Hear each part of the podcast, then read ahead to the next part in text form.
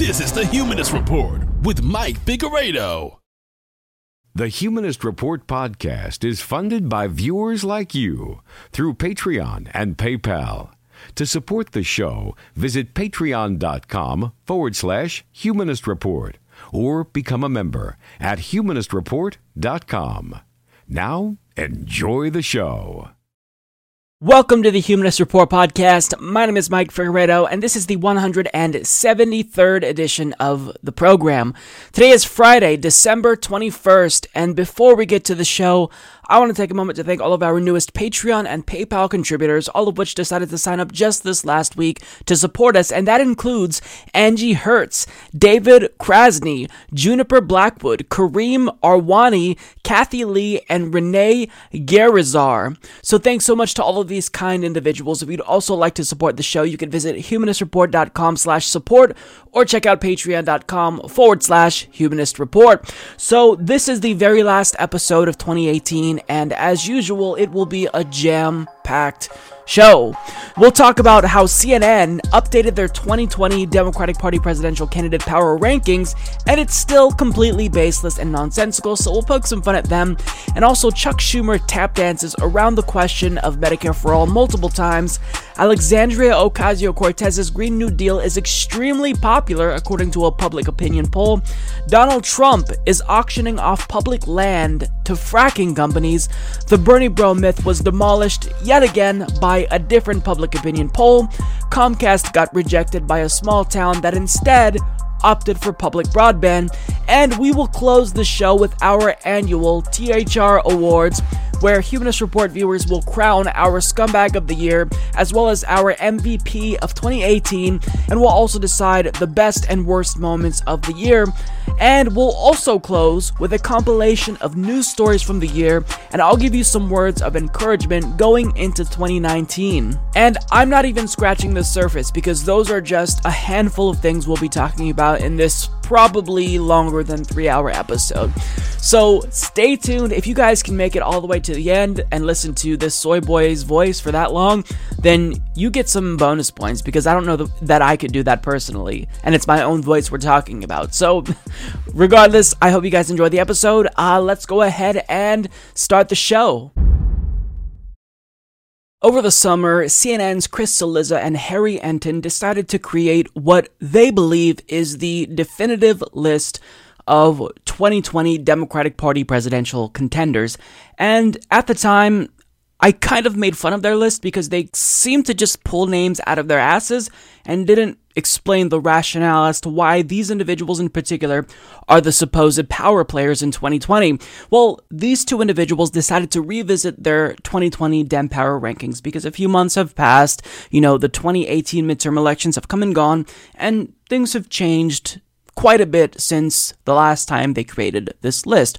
So it is just as comical as ever. So when you go to their power ranking list, at number ten is Kirsten Gillibrand, number nine is Julian Castro, number eight is Sherrod Brown, and number seven is Amy Klobuchar. Now, these individuals in particular, I mean, I don't really see why they would be appealing in a Democratic presidential field. I mean, Sherrod Brown, I, I could kind of see, but if you're going for that, you know, that individual who's going to be appealing to the Rust Belt, to the working class, then there's already someone with the name recognition and the popularity who would clearly, who should clearly be your guy, at least in theory, and that individual is Bernie Sanders. So he's going to be at the top of this list, right? Well, not necessarily, because Bernie Sanders only beat Sherrod Brown by a couple of spots, and he barely beat out Amy Klobuchar. So this is where they ranked Bernie Sanders, at number six.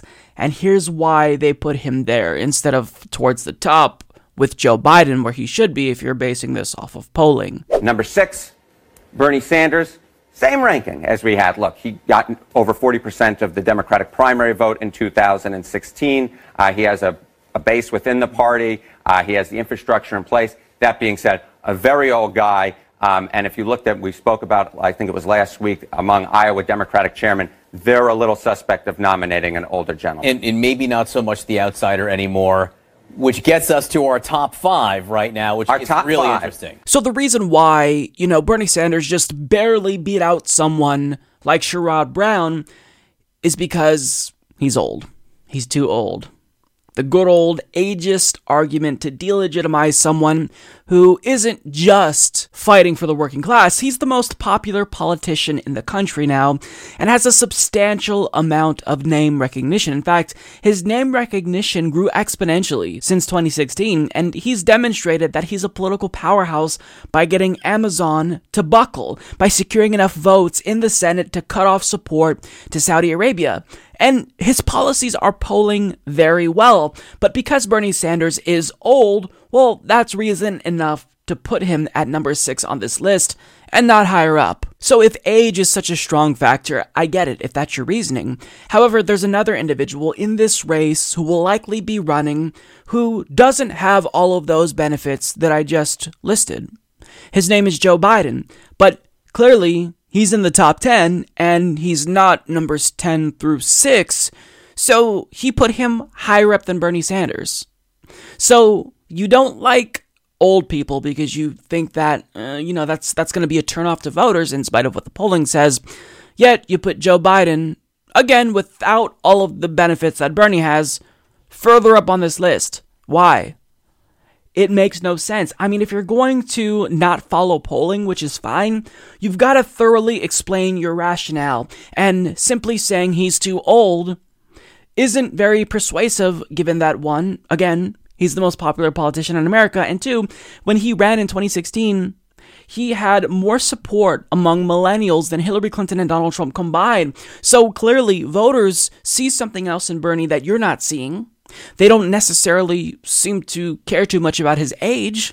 So the fact that you'd put him behind Joe Biden doesn't honestly make sense to me. Now, I want to address something that John Berman said, because he implied that Bernie Sanders is no longer anti-establishment. Now, I don't necessarily know if he was trying to imply that Bernie Sanders was somehow co-opted, but I think what he's trying to say is, well, Bernie Sanders has kind of been embraced by the establishment in a roundabout way. You know, Democrats appointed him and Elizabeth Warren to a leadership position, so he no longer will have that anti-establishment appeal that he once had.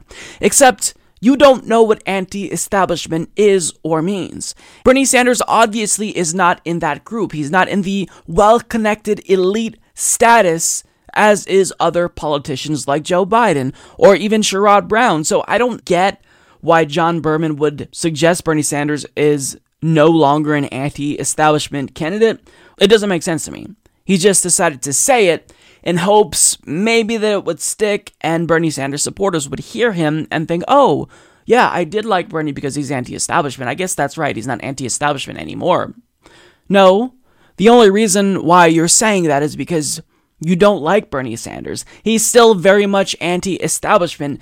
And the way in which media outlets are scrambling to bury him and say that Beto has, you know, essentially replaced him is evidence that, yeah, the establishment is very much afraid of Bernie Sanders because he threatens the donors. He's going to get the party, the Democratic Party, to move away from their corporate donors, and they don't like that. It scares them. Hence, he's still anti-establishment very much. Now, who's number five on their list? Number five is Elizabeth Warren, and I don't really find anything that Harry says here too disputable. He talks about how the D N A test debacle kind of just blew up in her face, and how, you know, maybe she doesn't necessarily have the appeal that she once had. But where this list gets really egregious is when they get into the top four, with Cory Booker at number four. Number four, Cory Booker. Uh, Cory Booker, I mean, if you've been following politics for a while, right? Cory Booker is someone, a name that you've known, the former mayor of Newark. Uh, his detractors perhaps would call him a dreaded neoliberal. That's a word, you know, and they put it in quotes and it's big and scary. Uh, but he's actually had a pretty anti-Trump record. He gets his name out in the press pretty well. He's very personable. More than that, in the state of New Hampshire, Ray Buckley, who's the chairman up there, said, hey, there's no one who did more for our party in this midterm election than Cory Booker mm-hmm. did. And New Hampshire is, of course, a very important state. So that, to me, just demonstrates clearly that these C N N elites in that D C bubble are so out of touch.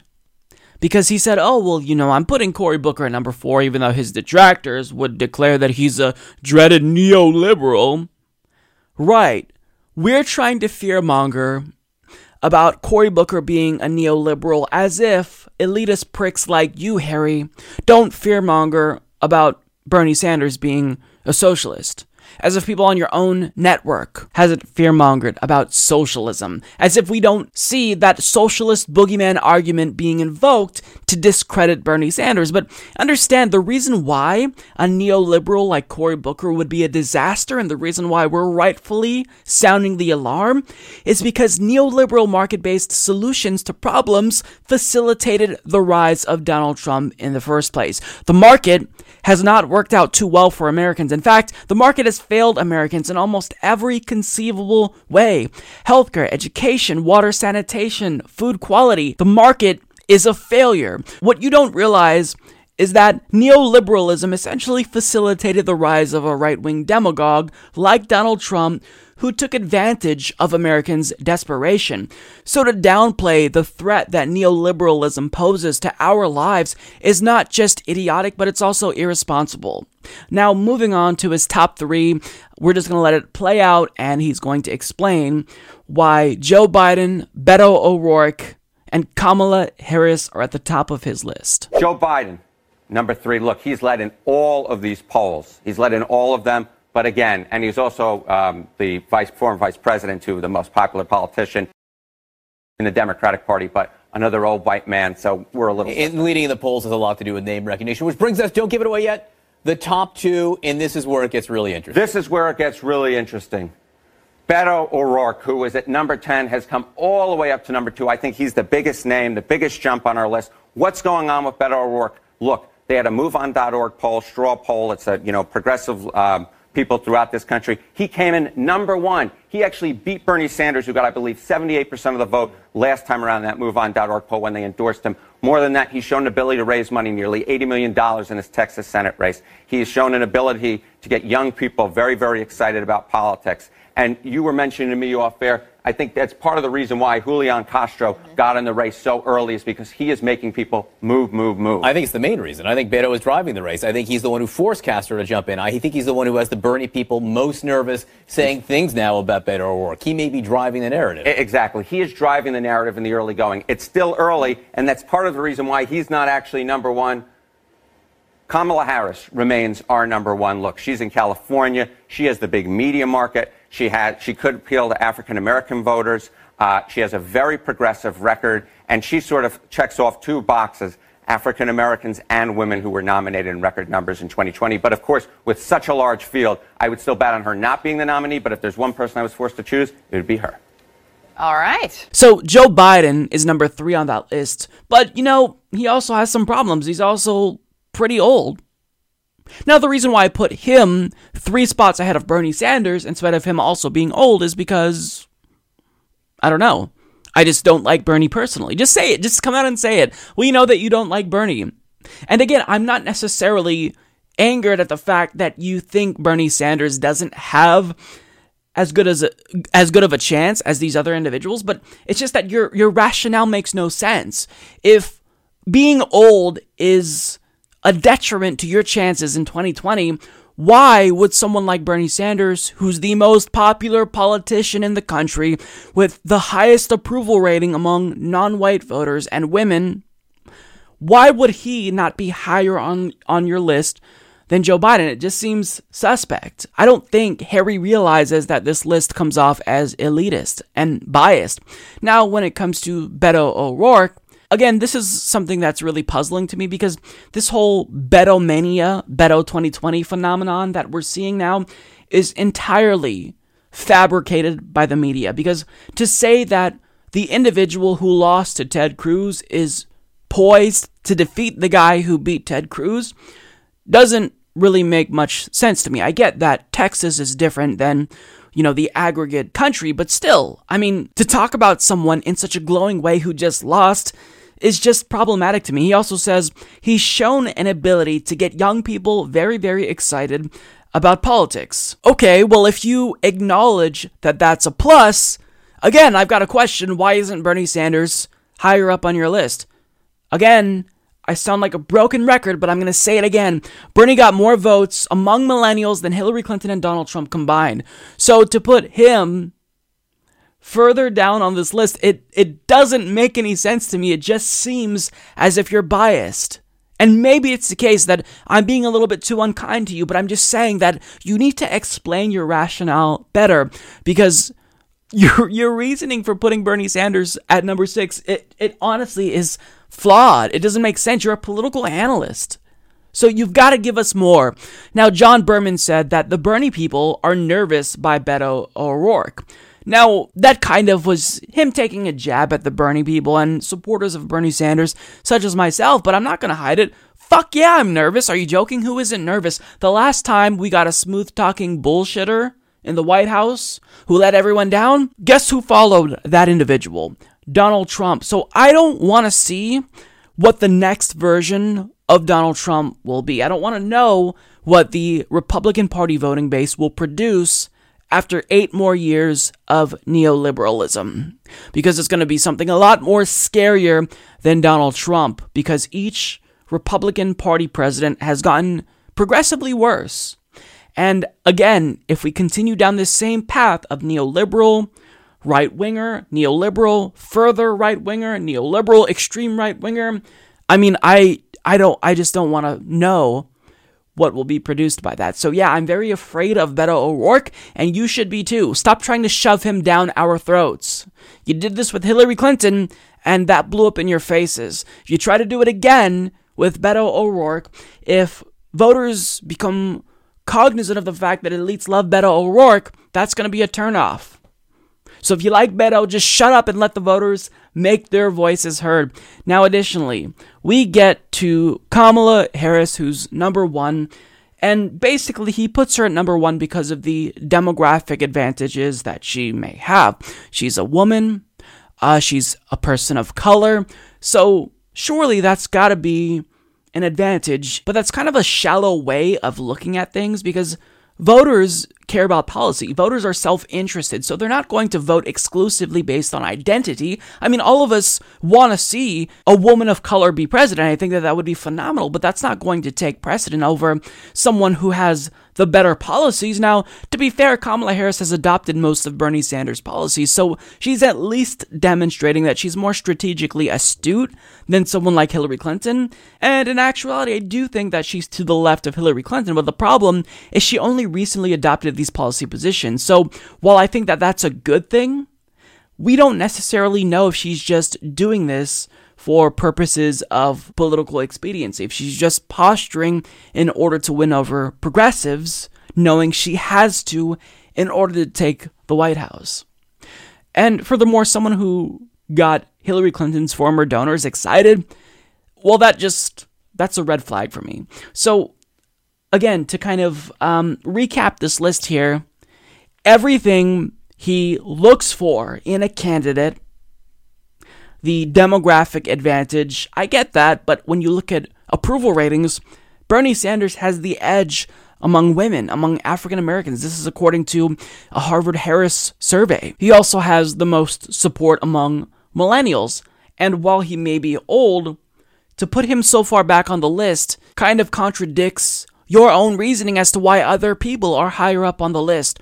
So C N N's power rankings don't really make sense, and I love how John Berman and the other hosts were just sitting there nodding along as if what Harry had to say was just so insightful. It's not insightful. This is D C elites trying to rich-splain to us who has the best chance of winning.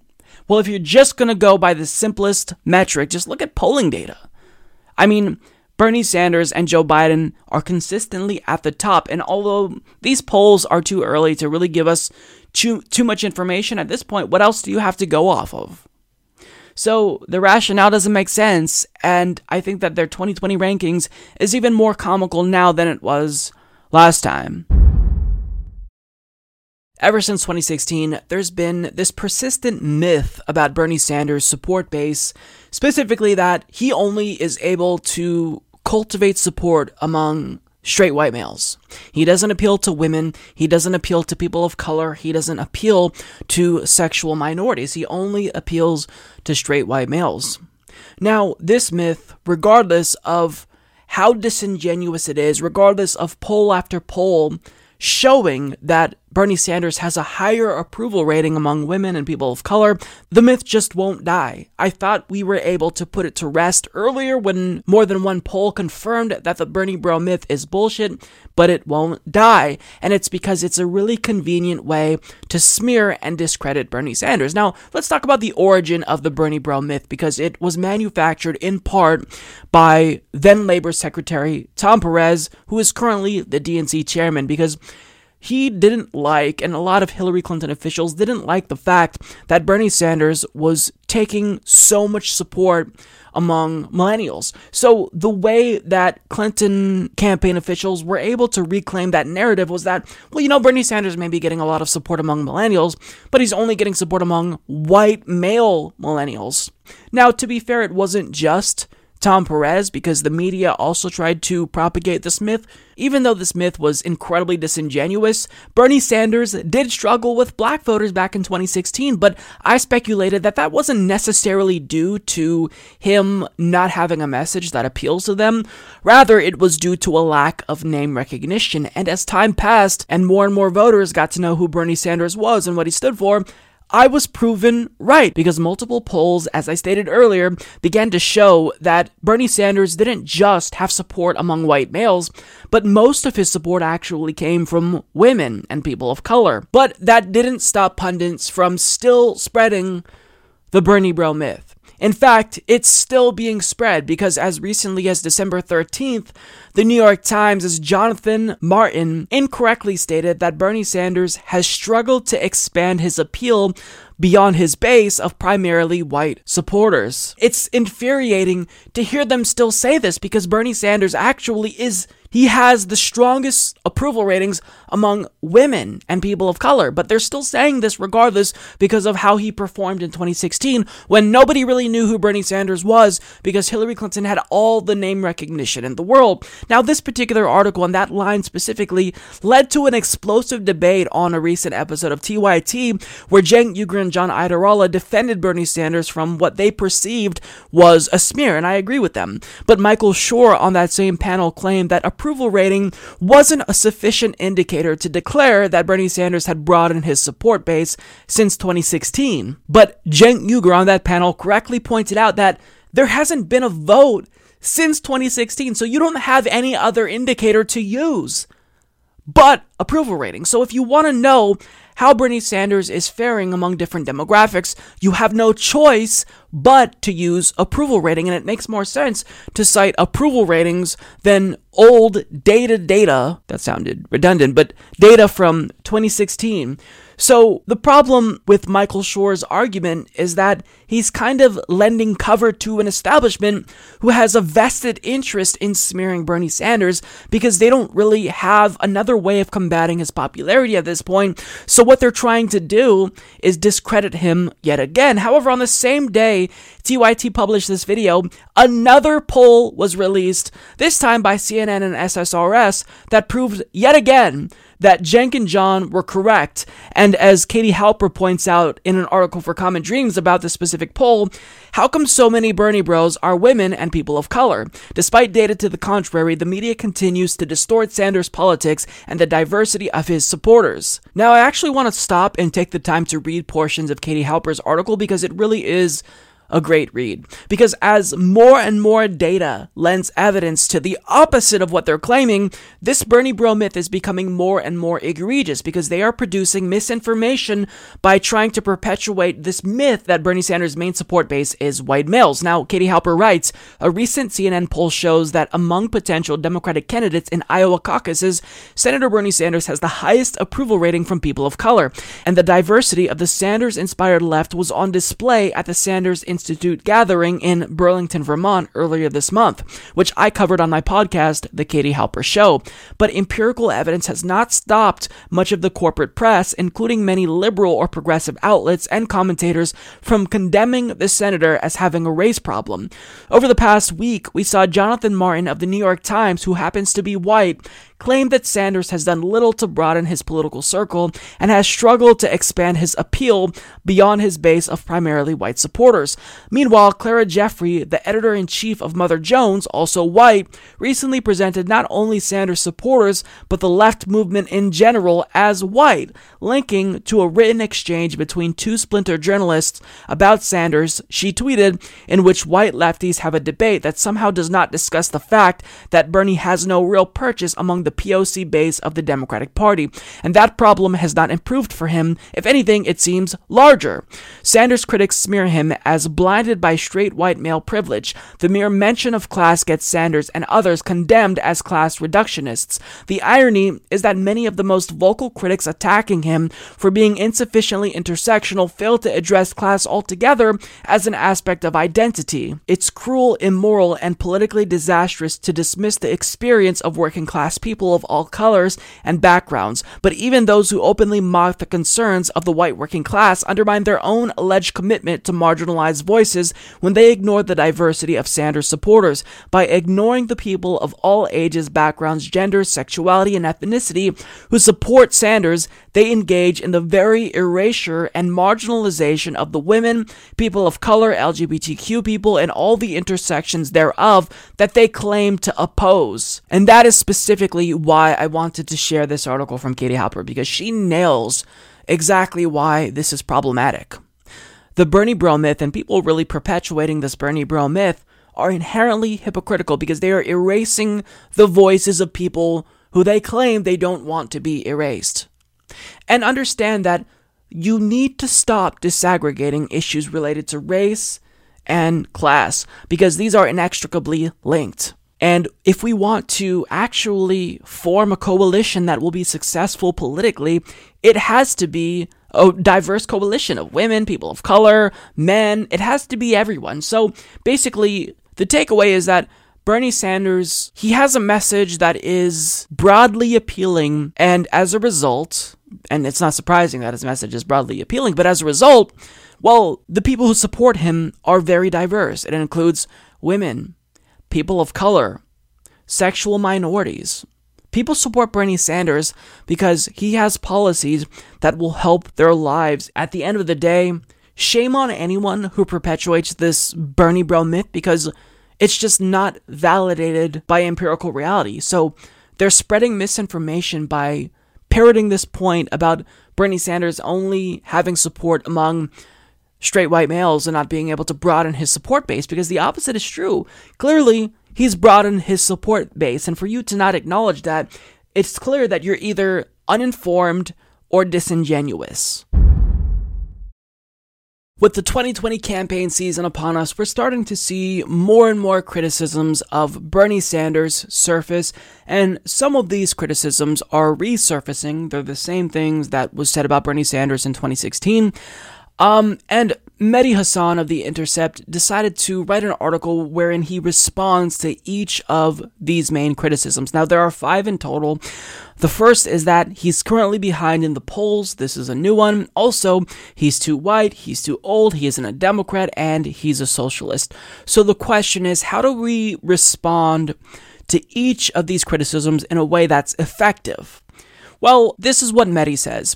When it comes to Bernie Sanders being behind in the polls, Mehdi explains that it is currently the case that Joe Biden has been leading in early polls, with Bernie coming in a distant second and Beto coming in a close third. But Mehdi makes the point that, are the polls really relevant at this stage? The election is twenty-three months away, and none of the main runners and riders have formally announced that they're even running yet.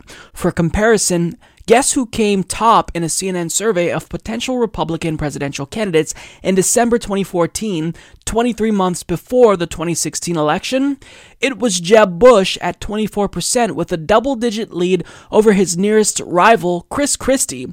Ted Cruz, who would end up coming in second in the twenty sixteen G O P primaries, was eighth place with four percent. Donald Trump's name didn't even make the list. Now, I actually would agree with him here for the most part, because at this point in time, when nobody's campaigned, when we haven't seen a debate, when nobody's really had the opportunity to make their case or talk so America can gauge whether or not we like them or not, I just think it's too early. I think that there is some value in the polls to see where we're at, but at the same time, it's really early and you shouldn't put too much stock into polls just yet, because it, we could see Joe Biden have the same effect that Hillary Clinton had, since he will be viewed probably as an establishment figure. I mean, he is establishment, but I don't know that he's going to be perceived that, that way among the American people. But what happened to Hillary could happen to him, in that the more he talks, the more his poll numbers go down. We don't know yet. I think that Joe Biden is probably a little bit more politically astute than Hillary Clinton, so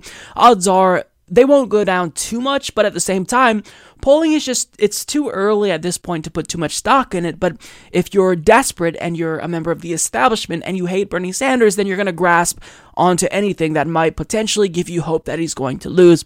Now, when it comes to the next criticism, people say, we can't elect Bernie Sanders because Bernie Sanders is too white. In fact, Amy Siskin, a journalist, said that she's not voting for a white male in the Democratic Party primary. And it's not just that people are averse to having a white male be president. It's that the establishment is trying to perpetuate this myth that Bernie Sanders just doesn't do too well among black voters. Now, Mehdi explains that this narrative that is accepted by the mainstream media that Sanders didn't perform well among blacks is actually an oversimplification, because in actuality, he only really failed to capture support among older black voters, and he didn't actually struggle that much among younger black voters. Furthermore, he makes the point that there are dozens of prominent black supporters and surrogates of Bernie Sanders that allow with him, and furthermore, he's since broadened his support among people of color since twenty sixteen, and he's done this by building alliances within the black community and aligning with high-profile black candidates such as Andrew Gillum. And additionally, what he's doing seems to be working, seeing that various polls now show that Bernie Sanders actually has the highest approval rating among black voters. So at this point, they're basically just trying to rehash the Bernie bro myth that is no longer backed up by the data. Now, when it comes to Bernie Sanders being too old, I actually really liked the way that Mehdi responded to this argument here, because for some reason, there was this idea that progressives didn't want Nancy Pelosi to be the speaker because we were ageist and not against her corporatism. Now, nobody really said that. I don't care how old someone is, so long as they're going to do a good job and promote progressive policies. But the idea was that progressives are against Nancy Pelosi because, well, she's too old. Now, Mehdi's going to take that argument, flip it, and use it against the establishment. He says, come election day, November twenty twenty, Sanders will be seventy-nine years old, which would make him the oldest person to ever run for the White House. Yet, his likely Republican opponent, Trump, will be the previous record holder. He was seventy in twenty sixteen and will be seventy-four in twenty twenty. Yes, the overweight, sitting president who eats junk food, doesn't exercise, and refuses to release his medical records. In terms of the Democratic primary, primaries, Sanders will be seventy-nine in twenty twenty, but Biden will be seventy-seven and Elizabeth Warren will be seventy-one. Oh, and did you know that Speaker designate Nancy Pelosi and her top deputy Steny Hoyer are both older than the Vermont senator? So why should his age be held against him? I think that that is a perfect response, and one thing I'd add is that Bernie Sanders is seemingly in perfect health. There's been no indication that he's in poor health. He is traveling the country. The guy has more energy than me. So I'm confident that Bernie Sanders will be fine. And furthermore, even if Bernie Sanders was in poor health, if that were the case, hypothetically speaking, well, then if he picked a V P that would carry on his legacy, then that would kind of ameliorate that fear. So um, I think that that's a perfect response. Now, also, there's the argument that we all know and love from um, among the progressive left. Bernie's not a Democrat. Now, to that, this is how Mehdi responds. So what? Pretty much. He may be an independent, but he caucuses with Senate Democrats and is their chair of outreach. He won thirteen million votes in the twenty sixteen Democratic primaries. Despite refusing to join the Democrats in the wake of the twenty sixteen election, the party's base still adores him. As of October twenty eighteen, he had a whopping seventy-eight percent approval rating with Democratic voters. That's a phenomenal point. I'd also add, though, to Mehdi's argument here, that him not being a Democrat actually gives him a benefit, because if you look at public opinion polls, a lot of people aren't satisfied with the two-party duopoly. More people identify as independents than they do with either of the two parties. So Bernie Sanders being an independent is actually going to help him out quite a bit. Now, certainly if he runs within the Democratic Party um, primary and he accepts their nomination, then he'll no longer be a Democrat. But the fact remains that he's been an independent throughout his career, and that's going to give him an advantage. It's not going to be a hindrance. So I don't even know why people in mainstream media and within the establishment and D C bubble think that that's persuasive to normal Americans, but it's not. To them, it's persuasive because they're Democratic Party loyalists and they just can't fathom that someone wouldn't be loyal to their party. But that's just tribalism. What Bernie Sanders represents is individual people, so who cares what party he's a part of? Now, finally, we get to the last argument, and that argument is that, but Bernie's a socialist. We can't nominate a socialist because that would be disastrous.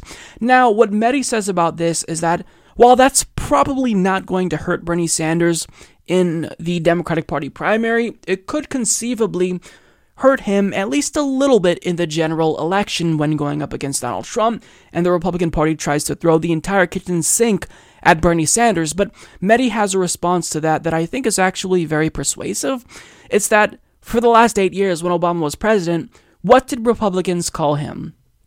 They called him a socialist. When Obama was everything but a socialist, he was a neoliberal who almost exclusively proposed market-based solutions to political problems. And I think that voters will be able to realize that since Republicans overused that word so much, they've essentially stripped it of all meaning, and that word doesn't really have any meaning anymore, at least among the Republican base, because nobody even knows what that means, since Republicans basically just use it to demonize any and everyone that they don't like. Now, I agree with Mehdi for the most part, but I do believe he's overstating the threat that, you know, that socialist scare will um, have in the general election, because you have to think about it this way.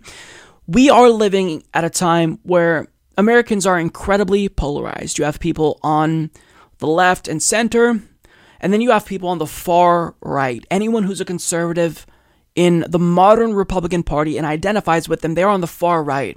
So we're polarized. So there's very few people in the middle of those two groups who is going to, for some reason, be turned off by that socialist label and flip and go to the far right. I think that that, I mean, it's conceivable, sure, it could happen, but those types of voters don't really exist, and they won't exist in twenty twenty. I'd be surprised if they did. You're either to the left or you are far right, and I don't really think that that socialist label is going to be enough to turn you off so that way you vote for a fascist like Donald Trump. Furthermore, Bernie Sanders has the ability, like Obama, to excite the base, which is often a determining factor in the Democratic Party's success. In fact, it's always a determining factor in elections. And on top of that, polls from twenty sixteen showed that Bernie Sanders would have defeated Donald Trump handily. And while we don't know how he'd fare against Trump now, well, it does tell us that while they may not like socialism, even if they may be against the idea of socialism, the abstract idea of socialism,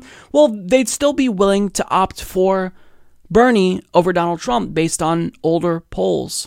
And furthermore, when you put a face to a certain set of political ideas, it kind of makes it less scary. And furthermore, we have to remember that most voters, they identify, they self-identify as conservative, but operationally speaking, they're liberal.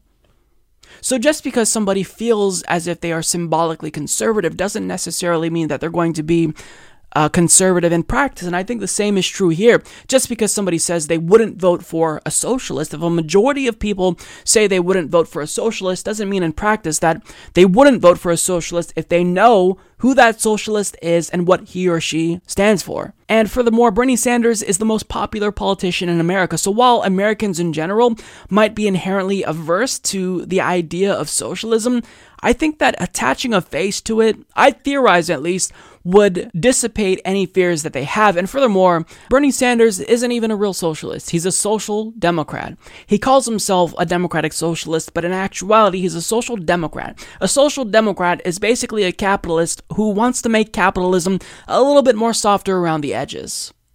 So I think that that would be relatively easy for us to combat. And when he talks about socialism, he talks about policies like Social Security, Medicare for All, which are policies that are overwhelmingly popular. So I don't actually think it's going to be that big of a problem. And I kind of disagree with Mehdi here because I think he's overstating the threat that that socialist label um, poses to Bernie Sanders. But with that being said, after looking at all of these main criticisms, I think these are the five main criticisms, at least now in December of twenty eighteen. I mean, if this is the best that the establishment can come up with, then I think we should all feel relatively confident going into twenty nineteen. I mean, don't feel comfortable, because you never want to get too comfortable. We've still got to work hard, but for the most part, if this is the best that they got, that they can throw at Bernie Sanders, I'm glad that Mehdi Hasan wrote this article, because I do think that we need to start thinking about ways we're going to respond to all of these criticisms, because they will inevitably be used against Bernie Sanders. And if we craft responses now, I think we'll be better off if we all kind of say the same thing, because these are persuasive counter arguments to use against the most uh, prominent criticisms of Bernie. So yeah, um, these aren't very persuasive in my opinion. So I think that we can easily rebut these, but we still got to work hard, and that goes without saying. It seems as if everyone in the Democratic Party establishment and in media all have a case of Beto fever, because it's pretty evident that they've been doing everything they possibly can to push Beto O'Rourke. And according to A B C News, Beto mania has become so huge that it casts a shadow over the entire twenty twenty field, and The Week recently declared that Beto is the new Bernie. And along with this declaration came a picture that is surely going to haunt all of us in our dreams for years to come. Now, the reason why I think we're seeing this sudden push by Democratic Party loyalists is because they see that Bernie Sanders is carrying over the momentum that he had from twenty sixteen, and progressives are still very excited about Bernie, so they're hoping that they can maybe peel off enough defectors from the Bernie camp and get them to support Beto O'Rourke, because they don't want Bernie Sanders to win. He poses a threat to the status quo, and they want someone who they believe can pass as a progressive, who will in fact play patty cake with the establishment and be a little bit more centrist. But the problem with Beto O'Rourke is that the more we learn about him, the less we like him. And the biggest problem with Beto, as they try to shove him down the throats of progressives and try to convince us that he's progressive, is that he's not progressive. And if you think that I'm just a biased Bernie bro, you don't even have to take my word for it, because Beto O'Rourke himself doesn't know if he's progressive, because when asked whether or not he's progressive, he said, quote, "I don't know." And he said he's not a fan of labels. Now, if that wasn't enough, as Kyle Kulinski points out here, Beto O'Rourke isn't even in the Congressional Progressive Caucus, which is really the bare minimum, because that caucus at large isn't even that progressive, but it's the bare minimum for anyone who wants to pass as progressive. But Beto isn't in that caucus. Rather, he's actually in the moderate pro-Wall Street New Democrat coalition, and when you look at his House voting record, he's actually the eighty-sixth most progressive, which makes him even more conservative than Nancy Pelosi. And if that still wasn't enough for you, the group Oil Change U S A removed his name from the list of candidates who promised to reject fossil fuel donations, because a sludge investigation discovered that Beto actually violated that pledge and took multiple contributions from oil and gas industry executives. Now, if you're still not convinced by all of this, then I feel you, because really what matters is the voting record, and I kind of alluded to certain things that makes it seem as if he's more conservative. I mean, being the eighty-sixth most progressive, that's not something that you really want to brag about, but how problematic are his votes? According to a new investigative report by David Sirota, well, he explains that Beto's record is a lot more problematic than any of us imagined. He explains, Capital and Maine reviewed the one hundred sixty-seven votes O'Rourke has cast in opposition to the majority of his own party in the House during his six-year tenure in Congress. Many of those votes were not progressive dissents alongside other far-left-leaning lawmakers, but were instead votes to help pass Republican-sponsored legislation. In many cases, Democratic lawmakers said that those measures were designed to help corporate interests dismantle Obama administration programs and regulations. Amid persistently high economic inequality and a climate change crisis, O'Rourke has voted for G O P bills that his fellow Democratic lawmakers said reinforced Republicans' tax agenda, chipped away at the Affordable Care Act, weakened Wall Street regulations, boosted the fossil fuel industry, and bolstered Trump's immigration policy. Consumer, environmental, public health, and civil rights organizations have cast legislation backed by O'Rourke as aiding big banks, undermining the fight against climate change and supporting Trump's anti-immigrant program. During the previous administration, President Obama's White House issued statements slamming two G O P bills backed by the forty-six-year-old Democratic legislator. O'Rourke's votes for Republican tax, trade, healthcare, criminal justice, and immigration-related legislation not only defied his national party, but also at times put him at odds even with a majority of Texas Democratic lawmakers in Congress. Such votes underscore his membership in the New Democrat Coalition, the faction of House Democrats most closely aligned with business interests. And really, that's just a broad overview of how problematic his House voting record is, but I think to really get a clear picture as to how problematic Beto is, you've got to dive in a little bit deeper and look at specific examples. So in twenty thirteen, the Consumer Financial Protection Bureau asserted its authority to stop discriminatory lending practices from the auto industry, where African Americans and Hispanics were charged more for auto loans than white customers. Now, in response to this, the G O P introduced legislation to repeal the new rule from the C F P B, claiming they didn't like it because it lacked, quote, openness, whatever that means, and numerous civil rights groups, including the N double A C P and even Obama's administration, condemned the G O P's bill because, I mean, why Why shouldn't the C F P B be able to stop discriminatory lending practices? That's what they're there for. They're there to protect consumers. So the G O P essentially chose to declare that they were pro-discrimination. And as loathsome as the G O P was for trying to stop the C F P B from curtailing discriminatory lending practices, can you guess who joined the G O P here? Beto O'Rourke. And he didn't just join the G O P. He co-sponsored the bill that they introduced to stop the C F P B from curtailing discriminatory lending practices. Beto O'Rourke literally co-sponsored a pro-discrimination bill, and he used the G O P talking point to um, justify his decision. He said they lacked openness. This new regulatory measure by the C F P B lacked openness. That means nothing. They're trying to stop discrimination. Are you for or against discrimination?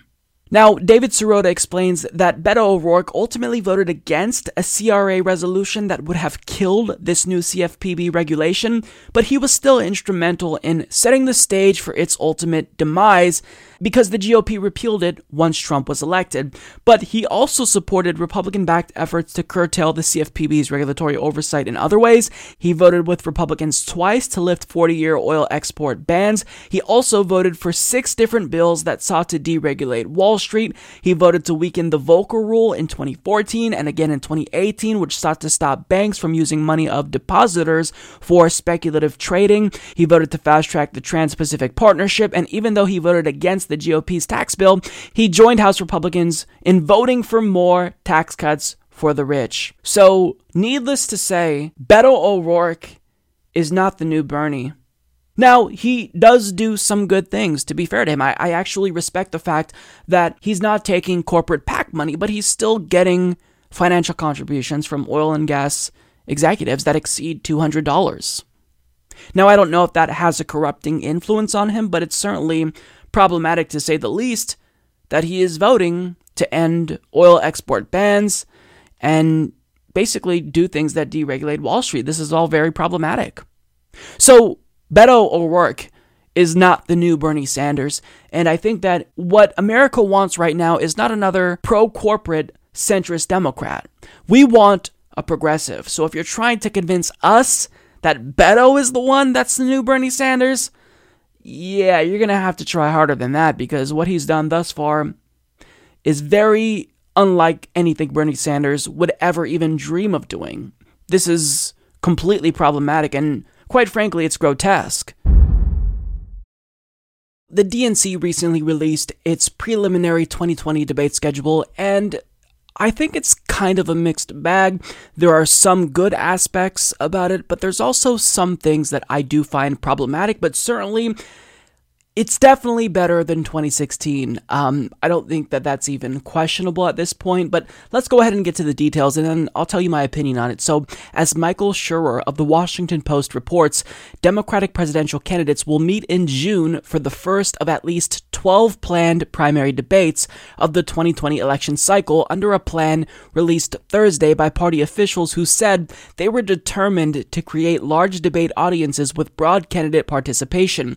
Ticket entry to the early debate stages will be determined by a combination of polling, grassroots financial support, and other factors in an effort to include candidates who are not registering nationally in public opinion surveys.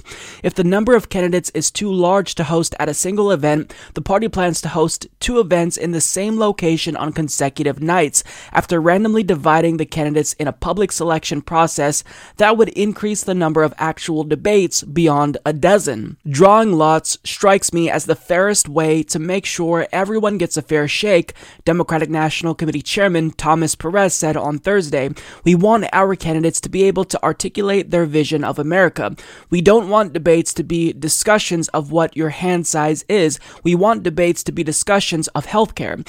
As it did in the last presidential election, the Democratic Party will threaten to punish candidates who participate in debates outside of the official schedule, but candidates are welcome to attend forums or or town halls with their competitors as long as they appear in sequence and do not directly engage with each other before voters. So the first negative about this is that they're not fully releasing the details in which, you know, a candidate will or won't qualify. So they talk about grassroots fundraising and poll numbers and whatnot. So I mean, I would like to know more about that. Certainly, I think it is more fair to base participation and eligibility, rather, on more than just poll numbers, but at the same time, I do want to hear about what those qualifications need to be before making my decision. Now, the biggest negative about this is the return of the D N C exclusivity clause, where any candidate who participates in a non-D N C sanctioned debate will be banned from participation in future D N C sanctioned debates. Now, we know that the reason why W. Wasserman Schultz instituted this rule back in twenty sixteen and limited debates was so that way when people inevitably got angered at the fact that they weren't having enough debates, well, um, she could block them from going elsewhere since the D N C was only sanctioning a couple of debates. So I don't know why this exclusivity clause is returning. It really makes no sense to me. And to me, it wouldn't be an issue if there were enough debates. Now, as for the number of twelve debates, we have six in twenty nineteen and six more in twenty twenty, with June and July having the first two debates. There's a break in August, and then it returns on basically a monthly basis. But is twelve debates, or potentially more if we break them off, enough? At this point, judging by how many candidates will enter, no, that is not enough. I was hoping for at least a minimum of twenty, um, excluding extra debates that we have to house additional candidates. Now, what I do like is that they're not necessarily having kids' table debates for extra candidates like they did on the G O P side, because there was always those embarrassing kids' table debates for the candidates that polled the lowest. And I think that that was kind of a way to um, maybe inadvertently discredit those candidates, and I don't think that something like that should happen. I do think that all voices need to be considered, because even the more fringe voices who probably won't get much traction, like Andrew Wang, I think that they deserve a chance to appear on a debate stage because they'll still influence the discussion around the more prominent candidates. So, like, I want him to talk about um, universal basic income. I want Richard Ojeda to talk about anti-corruption measures because I want that to influence the other candidates.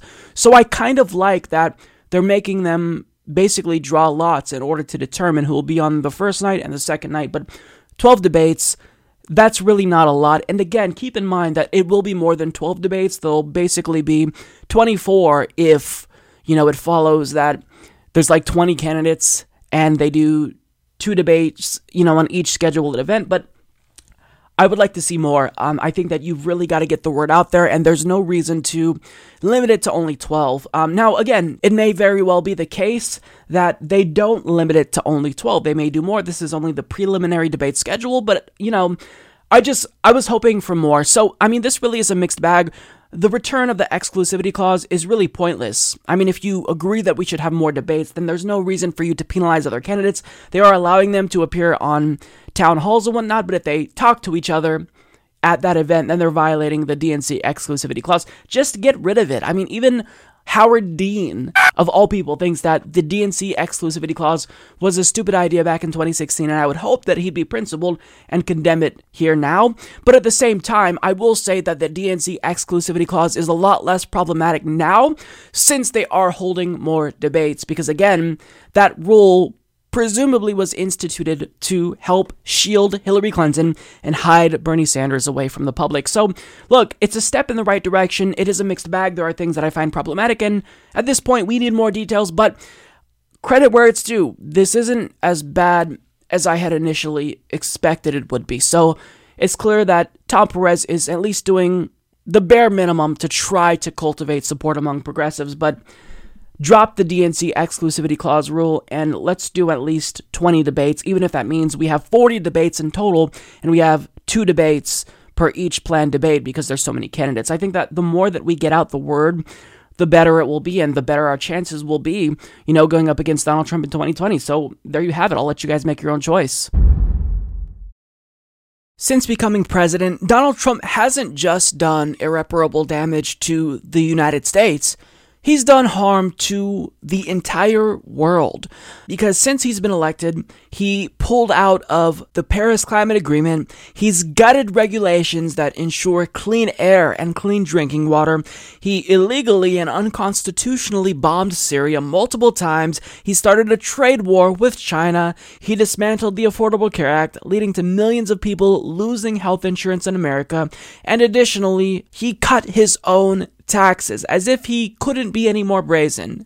The first major policy victory that he won was him cutting his own taxes. So Donald Trump has been a disaster, and I think that saying that is an understatement, because by just listing off that short list of policies, I'm barely even scratching the surface, because he's done a lot more. But in spite of all of the horrible things that he's done, well, he wants you to give him a call and thank him.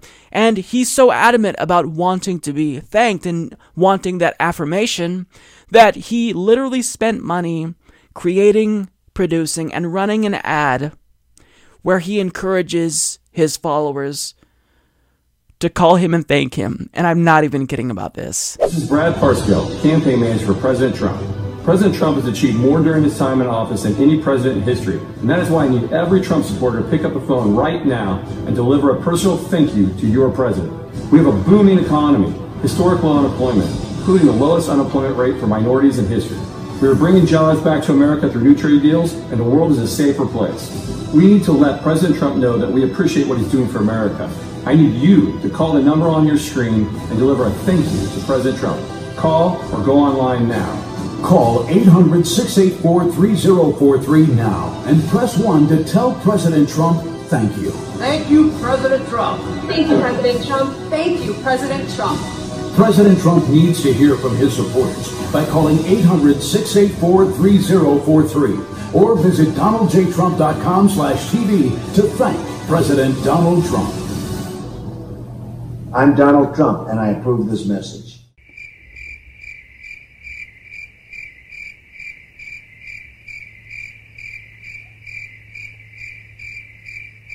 Amazing. So that was really weird.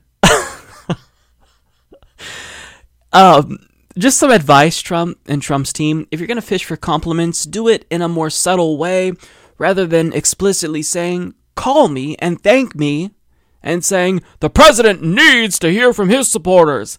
Maybe just have them call you and tell them which policy you codified into law that they support the most. I don't know, but you're literally just asking them to call and thank you. Is there anything more pointless than that?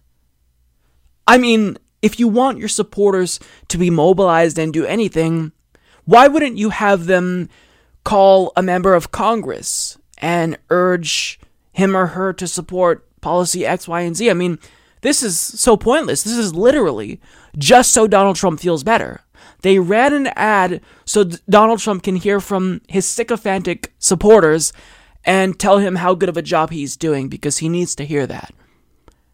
This is embarrassing. So, of course, since I saw this and he put out a number, I'm going to have to call to thank Donald Trump, because I feel as if I have a lot to say um, to the president. So his number again is one eight hundred, six eight four, three zero four three. I don't even know what I'm going to say.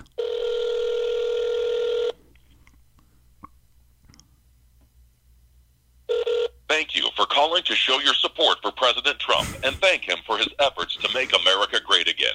After the tone, state your name and leave a brief thank you message for President Trump. Again, state your name and say thank you after the tone. Press the pound key when finished. Hello, President Trump. My name is Bill Buttlicker, and I just wanted to thank you so much for pulling out of the Paris Climate Agreement, because I actually want the world to end, so I see this as a good thing, and destroying the habit... Before Fuck. we add your support, please hold for a very important message from Brad Parscale, Campaign Manager, Donald J. Trump for President. Hello, this is Brad Parscale. Thank you for supporting President Trump. I talk with the President every day, and I need to let him know who is with us. President Trump is keeping his promises to the American people. Our economy... No, he's not. Lower regulation, okay. So that's probably just going to be a fundraising message, but now that I know that it's like five seconds, um, I'm going to make it just short and sweet, so I'm going to call again.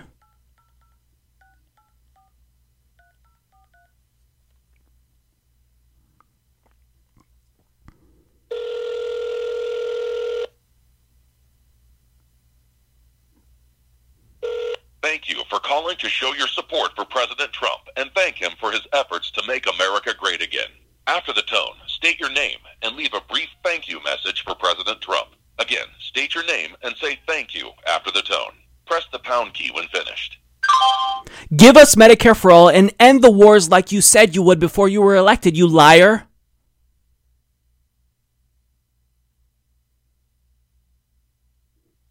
Thank you.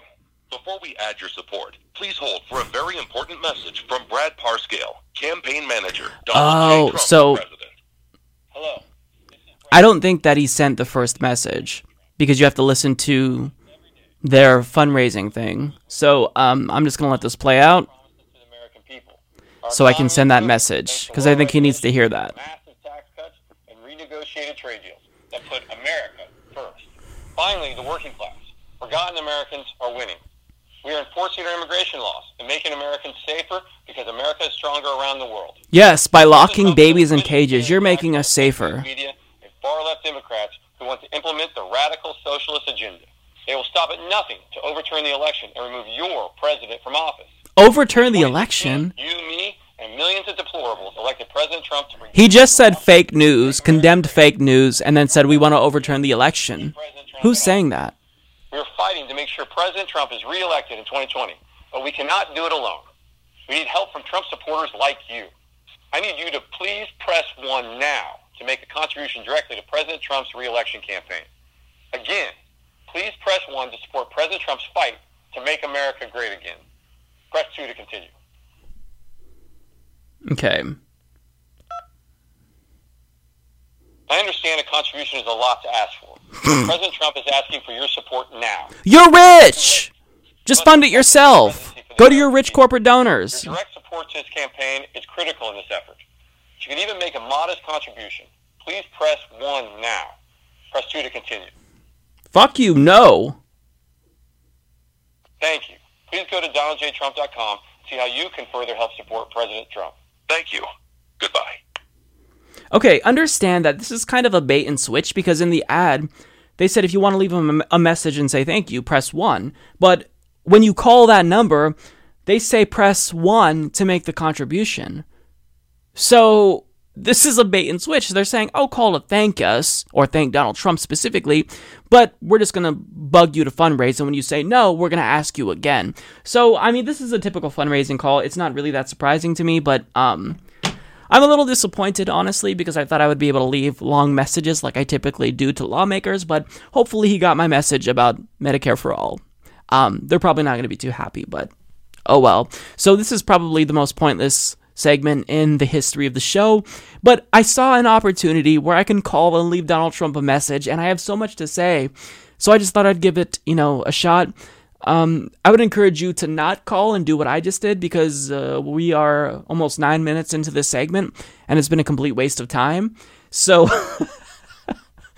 do do better than I'm doing now, and maybe call your lawmaker and tell them to support a Green New Deal or Medicare for All, because I really thought that I could get like some type of political message across, but that was just fundraising bullshit and nonsense. It's still embarrassing that they'd put out that ad. I mean, we all made fun for Hillary Clinton's narcissism back in twenty sixteen when she would put out ads saying, uh, tell Hillary Clinton you're with her, sign the petition. I mean, this is worse than that, because you're literally asking your supporters to call and thank you. Now, I get it. You're not really looking for thank you. You're looking for dollar bills. But how about this, Trump? Rather than relying on all of your supporters who you've already exploited, why don't you go to Wall Street, go to the Koch brothers and Sheldon Adelson and all of your rich billionaire donors, because you're not representing your supporters. You're representing the rich and oligarchs. So get money from them. Stop trying to fundraise off of your supporters. I mean, I wouldn't be surprised if you were able to dupe them out of more money, but you shouldn't, because you're a scumbag and you're not representing them. So, um, yeah, we'll leave that there. Karen Jorish and Larry Buchanan of the New York Times recently released an article that includes a lot of really insightful and useful infographics that demonstrate how Donald Trump is still making a lot of money as president from his businesses. Now, I've talked about this before, but if you want to make the case for impeachment, I personally think that the emoluments clause is the easiest case to be made for Donald Trump's impeachment, because the day he was sworn in, he was in violation of the emoluments clause because he refused to place his businesses in a blind trust. And as a result, there's this looming conflict of interest that hasn't gone away, and I'd argue that it's actually gotten worse. And look, there's a number of crimes Donald Trump has committed, not just as president, but throughout his career. Because if you think about this, he got his fortune due to a tax evasion scheme cooked up by him and his family by hiding his father's wealth. He also committed fraud and was sued for fraud, and this is an individual who is a career criminal. Now, Jorish and Buchanan explain the Constitution prohibits the president from accepting payments from foreign and domestic governments. President Trump owns hotels and other properties that are frequented by foreign and domestic government officials. These facts, claim plaintiffs in two lawsuits that have cleared several hurdles, add up to repeated and multiple violations of the Constitution by the president. Didn't Trump say he was distancing himself from his businesses? Yes, days before the inauguration, Mister Trump resigned his role and turned over management of the Trump Organization to his two eldest sons and a longtime company executive through a trust. Past presidents have used a blind trust in which an independent trustee reported to them on the value of the trust, but not what was in it. But Mister Trump's trust is controlled by his family and a close associate, and he receives updates about his business. He remains its sole beneficiary. Now, why is this problematic? Why is a blind trust preferable? Because we don't know if his sons are acting as proxies on his behalf. He could be directing them to do certain actions, which again poses a conflict of interest. And that is incredibly troublesome, because if you're the president of the United States, we need to know that you're acting on our behalf and not acting and creating policies in a way that will help you make more money personally. So if he placed his businesses in a blind trust, then we would be less worried about this conflict of interest. But since he gave control of his businesses and the Trump Organization to his sons, well, they're probably just a proxy for him, and they're still acting on his behalf. And the main problem is that he can revoke control of those businesses back at any time he wants to.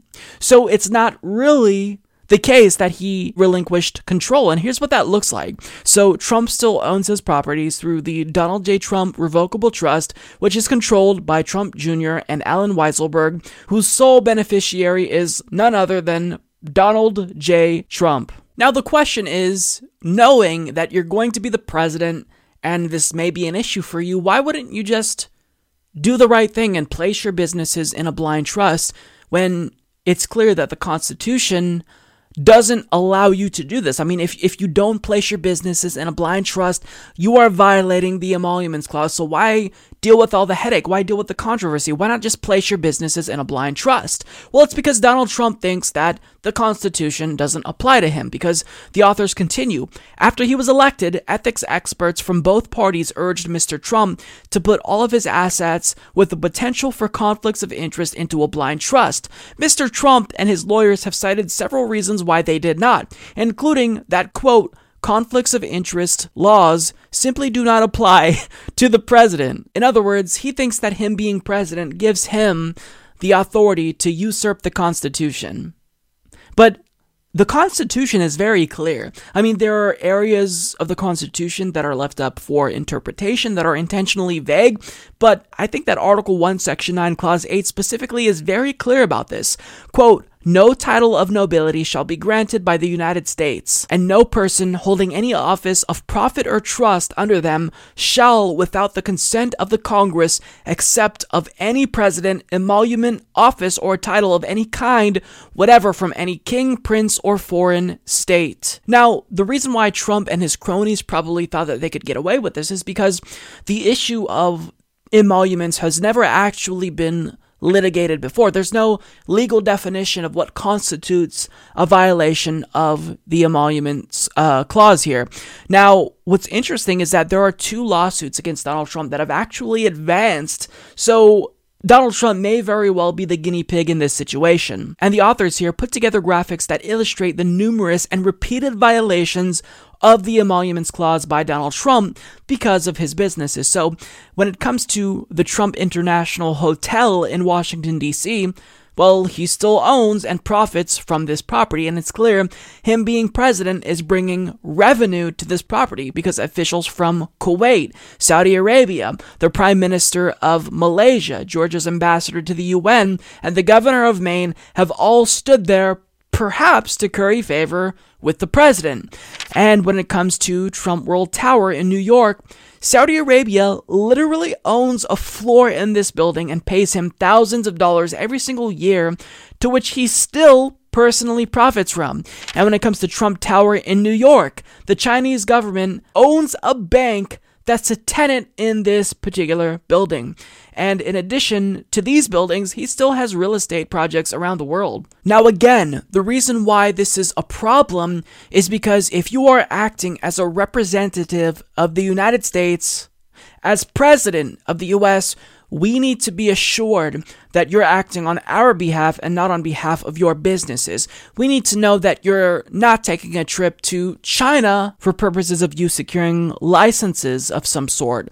We need to make sure that you're doing it for purposes of diplomacy. We need to make sure that when you invite individuals from around the world here, you're doing it so that way you can conduct affairs on our behalf, and not doing it so that way they'll spend thousands of dollars at the Trump World Tower. But because we can't be guaranteed that you're acting on our behalf and not on behalf of yourself and your businesses, well, that's the very reason why there's the emoluments clause in the Constitution. It's to stop things like this. It's to stop questions like this. So there are two lawsuits that went forward that may be the path towards uh, impeachment for Donald Trump. We don't know how this is going to play out. Again, this hasn't been litigated before, and there's really no legal definition up until this point, as far as I know, that explains what a violation of the emoluments clause looks like. But certainly, you know, um, when you look at pending litigation, judges find the arguments of plaintiffs pretty convincing to advance them in two different instances. So Donald Trump may be in trouble, and even if he's not in trouble, if he can somehow escape prosecution, which is very possible, um, there are other things Donald Trump has done that could get him in legal trouble. I mean, David Pakman just released a video recently where he kind of listed off all the different things Donald Trump has done wherein he violated the law and may still be in violation of the law. And it's just astounding when you kind of just step back and look at all of the things Donald Trump has done. I don't know how you can come to any other conclusion, but Donald Trump is a criminal. Not just a criminal now, he's a career criminal.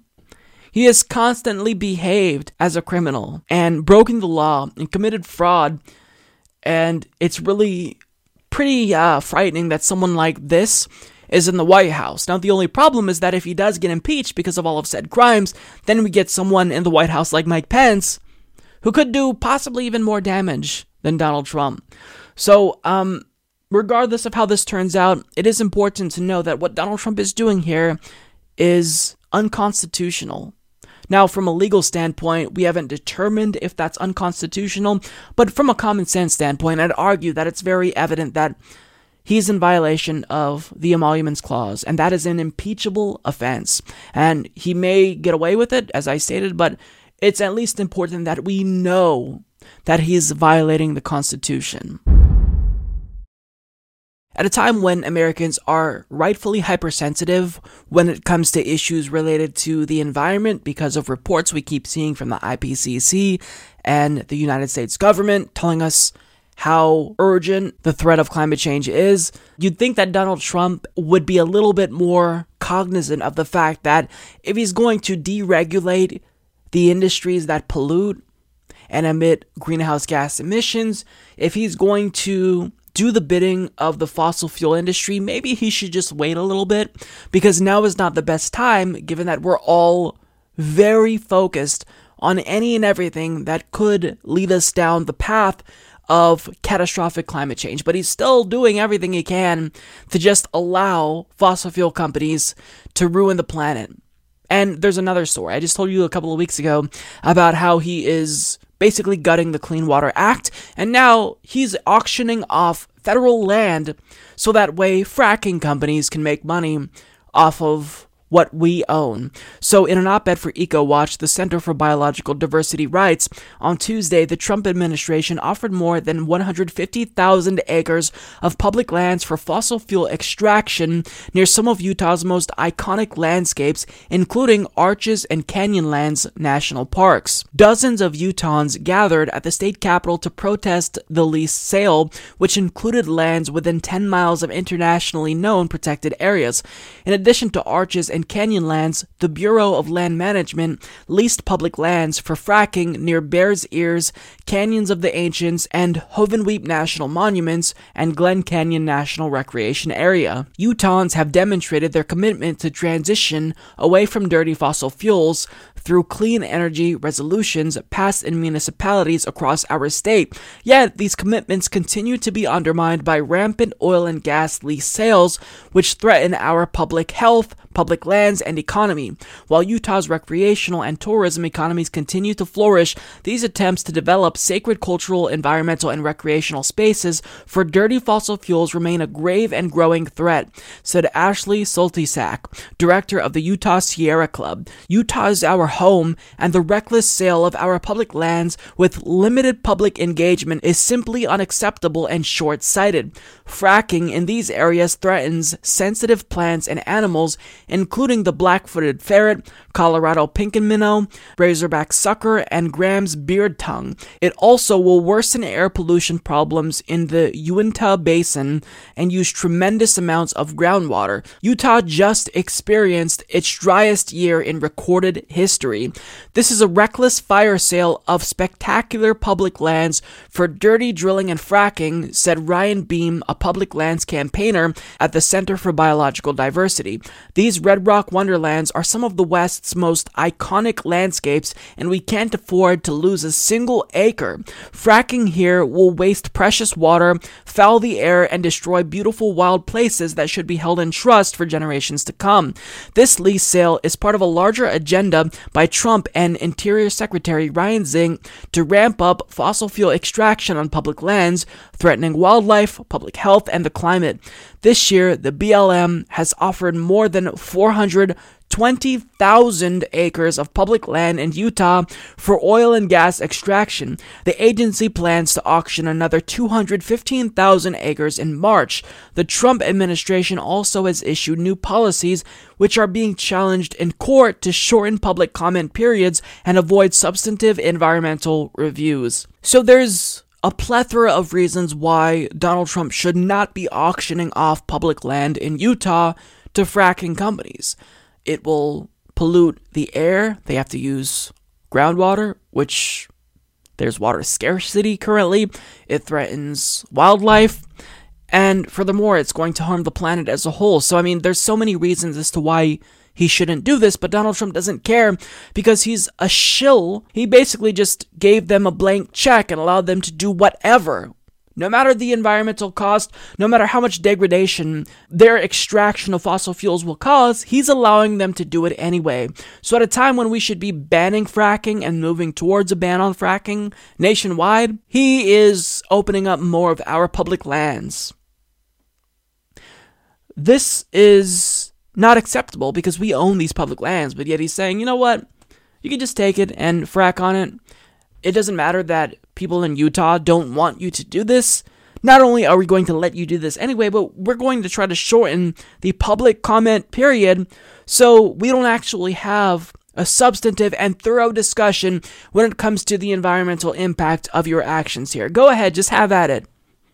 I mean, this person is despicable. Donald Trump is an old man, so he's not going to see the worst of what climate change has to offer, but his children will. But he doesn't care because money is more important than life on the planet to Donald Trump. So this isn't a surprising story by no means. I mean, it's it's really unsurprising, but that doesn't necessarily mean that it's any less important because what he's doing here is morally reprehensible, and it really shows how shameless and brazen he is because, again, at a time when we're all glued to our television screens and computer screens, looking for information related to climate change because we keep getting devastating report after devastating report. He's still doing it anyway. I mean, we learned this year that there will be a runaway global warming effect that we may not be able to do anything about. Even if we take action now, we may still see a runaway global warming effect. We have the I P C C telling us we've got to act within twelve years and take substantial action in order to avert a climate catastrophe. And his own agency, his own government, with thirteen different agencies, released a report saying if we don't take action, not only will climate change kill the U S economy, but it's going to kill thousands of people every single year, and he doesn't care. In fact, he denies that report. This guy is an absolute menace to the world, to the environment, to our country, and if we don't get him out in twenty twenty, then I worry about what the world will look like in just ten years, because we're already seeing the effects of climate change. I mean, think of the consequences. We're seeing record-breaking weather patterns. We're seeing an increased frequency of hurricanes. We're seeing unprecedented wildfires. And not only does he deny the fact that this is all related to climate change, he's still just outright denying the existence of climate change because he's too stupid to know the difference between weather and climate. Because if it's cold, I guess that means that global warming doesn't exist and it was a hoax. Well, it's very real. It's not a hoax. And what you're doing is you're accelerating the destruction of the environment. Shame on Donald Trump. But saying shame on Donald Trump means nothing because he has absolutely no shame. He doesn't care. He couldn't care less. So, um, yeah, this is what we're going to have to deal with so long as he's president. President Donald Trump proved that even a broken clock can be correct twice a day because he unexpectedly tweeted out an announcement about the war in Syria and said, "We will be bringing all of the troops home," to everyone's surprise. And this is what he had to say. "I've been president for almost two years and we've really stepped it up and we have won against ISIS. We've beaten them and we've beaten them badly. We've taken back the land. And now it's time for our troops to come back home." Now, love him or hate him, you've got to give credit where it's due. I think that this is a good move, and I applaud him for having the instinct to do what's right and what and what Americans want him to do. Now, what's interesting to me is that we really didn't catch wind of this. It just kind of happened abruptly, and I'm sure that he was planning it, but his plans didn't leak out to the press, and it's clear now why he tried to keep this under wraps. It's because once he made this announcement, he pissed off a lot of people. And when I say he pissed off a lot of people, I mean he pissed off his own party technically both parties, and as The Hill's Rebecca Keel reports, Senate Republicans uncharacteristically lashed out at President Trump on Wednesday for announcing a sudden and immediate withdrawal of U S troops from Syria, a decision that came without consulting Congress and seemed to catch the Pentagon off guard. Several lawmakers said Congress received no advance notice of Trump's announcement, leaving them fuming and scratching their heads.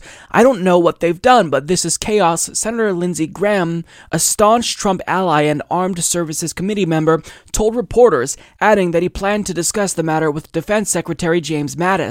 In other words, what Lindsey Graham, one of the biggest warmongers in all of the United States government, is going to try to do is convince James Mattis that this is something that Trump shouldn't do because Lindsey Graham's donors in the defense industry wouldn't like this because not being in Syria means less profits for Boeing and Raytheon. So this is not a very surprising reaction that we're seeing here, but what really struck me in this article was that the problem that members of Congress have is that he didn't consult them before announcing his decision to bring the troops home. But when this war started, the president did not consult with Congress in the first place. Congress is the is the body in government that is supposed to make war. They have to declare war, and they haven't done that. They haven't authorized this war. So the fact that it's gone on this long to begin with is a huge issue, but they're mad that he didn't consult them to end war. I mean, everything in this country is backwards currently, and mainstream media quickly joined the chorus of outrage. And on C N N, Jake Tapper brought on another warmonger to let him explain why this is a horrible decision and you should definitely be in favor of war. Congressman, you had a rather direct response to the president's tweet assert- asserting that uh, or, or ISIS had been defeated in Syria. You said, quote, this is simply not true. That's absolutely not true. I mean, I, I'm speechless today, Jake. I just, uh, I've, I've tried to process this, what led to this. And in fact, during that intro, I was looking down. I, I've worn this since March. It's uh, a buddy of mine that was killed in Iraq. Andreas O'Keefe, he was killed this year uh, fighting ISIS. And to see the president wake up today and say, we've defeated them, when we know that's not true. I mean, nobody would argue that we've defeated them. That's not only going to hamper our current operations, it's going to double or triple the ranks of ISIS, because when we leave, they're going to say, look, we just defeated the United States without many casualties. And look, fighting terrorism is not a choice we have. It's just a question of where. Do we fight them there or do we fight them here? This makes no sense to me. I cannot put anything into words about why this makes any sense. It's emboldening Iran. It's emboldening Bashar al-Assad. But it's definitely emboldening ISIS, our sworn enemy. I, I don't get it. Ambassador John Bolton, uh, the national security advisor, said just a few weeks ago, I think, that the U S was not going to leave until yeah. Iran left uh, the region, and is it your understanding that Iran has has has left uh, Syria? No, and not just John Bolton. Every national security member of the president's team has said we're not going to leave. We have a base in Al Tanf that straddles a very important supply route uh, where Iran wants to have access to Israel and to Israel's enemies. So this has implications beyond just the fight against ISIS. This has to do with Israel, Jordan, everywhere in between, not to mention our, all our allies that are involved in this fight that also woke up today and goes, oh, okay, so I guess we have to pull all the troops out too because the United States is. Too bad we never heard that until a tweet was just submitted. Do you explain how? Because there are probably a lot of people out there who don't understand it or don't agree with you, but who don't understand why you're arguing this makes the United States less safe. Why? Great idea, Jake Tapper. Just let him go ahead and spew propaganda, pro-war propaganda. Don't challenge him at all. Just let him talk about how the war is wonderful and anyone who's against it is wrong. I'm wondering, Jake, why aren't you asking him how he's going to pay for this war? It seems like you care about the cost of policies when it comes to Medicare for all, but you don't care now that he wants us to stay in Syria, presumably forever. And I love how he was acting as if he was speechless and just so appalled by Donald Trump's decision to bring the troops home. Look, why don't you spare us the righteous indignation because you're a bullshitter and you're a warmonger. Look at all the things he said. He's, I mean, if you want to make a persuasive argument as to why we should stay in Syria, maybe make it a little bit more reasonable because you just sound like an alarmist warmonger. Oh, it's emboldening Iran, but it's also emboldening Assad, who hates Iran. ISIS is going to double. They're going to triple. Look, if you want us to be in Syria so bad, why don't you go fucking fight? Pick up a gun and go to Syria and fight yourself. And as he asserts that ISIS hasn't been defeated, even though there's conflicting reports about the Syrian army declaring ISIS defeated, the point is that it doesn't matter whether or not ISIS has been defeated or not. If you want to go to war with Syria, then you need to get Congress's approval. But what this individual is saying is Trump should be able to wage war without the authority of Congress. And rather than bemoaning this decision here, which is actually something good that Donald Trump is doing for once, why don't you just advocate for war the constitutional way and bring up a vote on it?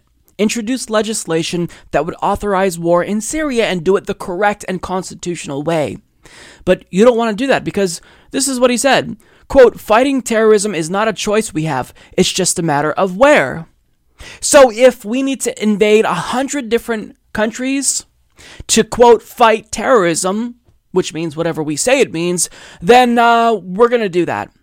It doesn't matter that the war on terror has been a complete and utter failure because we've actually created more terrorists with our actions, but we have to fight terror. We don't have a choice. And this kind of just goes to show you that what happened in America is that what was once normal has flipped. Never-ending war is the new norm. And when that norm is violated, you see how individuals within the establishment react. They lose their mind. They don't know how to react to it because it's so absurd to them to think, oh, we're actually not going to occupy this country that didn't attack us, that doesn't pose a threat to us. And I've just got to go back to Jake Tapper there, who at the end said, explain how this makes the United States less safe. In other words, be very afraid, be very afraid of terrorists who are definitely going to kill you before a lack of health insurance does. See, the whole question, the way it was framed, this is called leading the witness. You're asking a leading question because you are priming him to answer in a way that's suitable for your narrative, Jake Tapper. This is why people hate the mainstream media. It's because you fucking suck. You are there to promote a narrative that is corporate friendly, and you couldn't possibly buck the establishment narrative because, well, you're there to serve the establishment. Noam Chomsky's Manufacturing Consent explains this.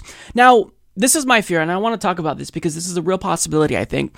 Judging by the reaction that Donald Trump received after he made this announcement, I would not be surprised if he buckled on this, if he buckled to pressure from the establishment, because before he's had the right instinct, but he caved to pressure. I mean, when he was first elected, before he was sworn in, he talked about how essentially we're going to do some form of a single payer system where everyone's covered but the government pays for it. And then when he actually started having discussions about healthcare, it was only a matter of moments before Paul Ryan flipped him like that.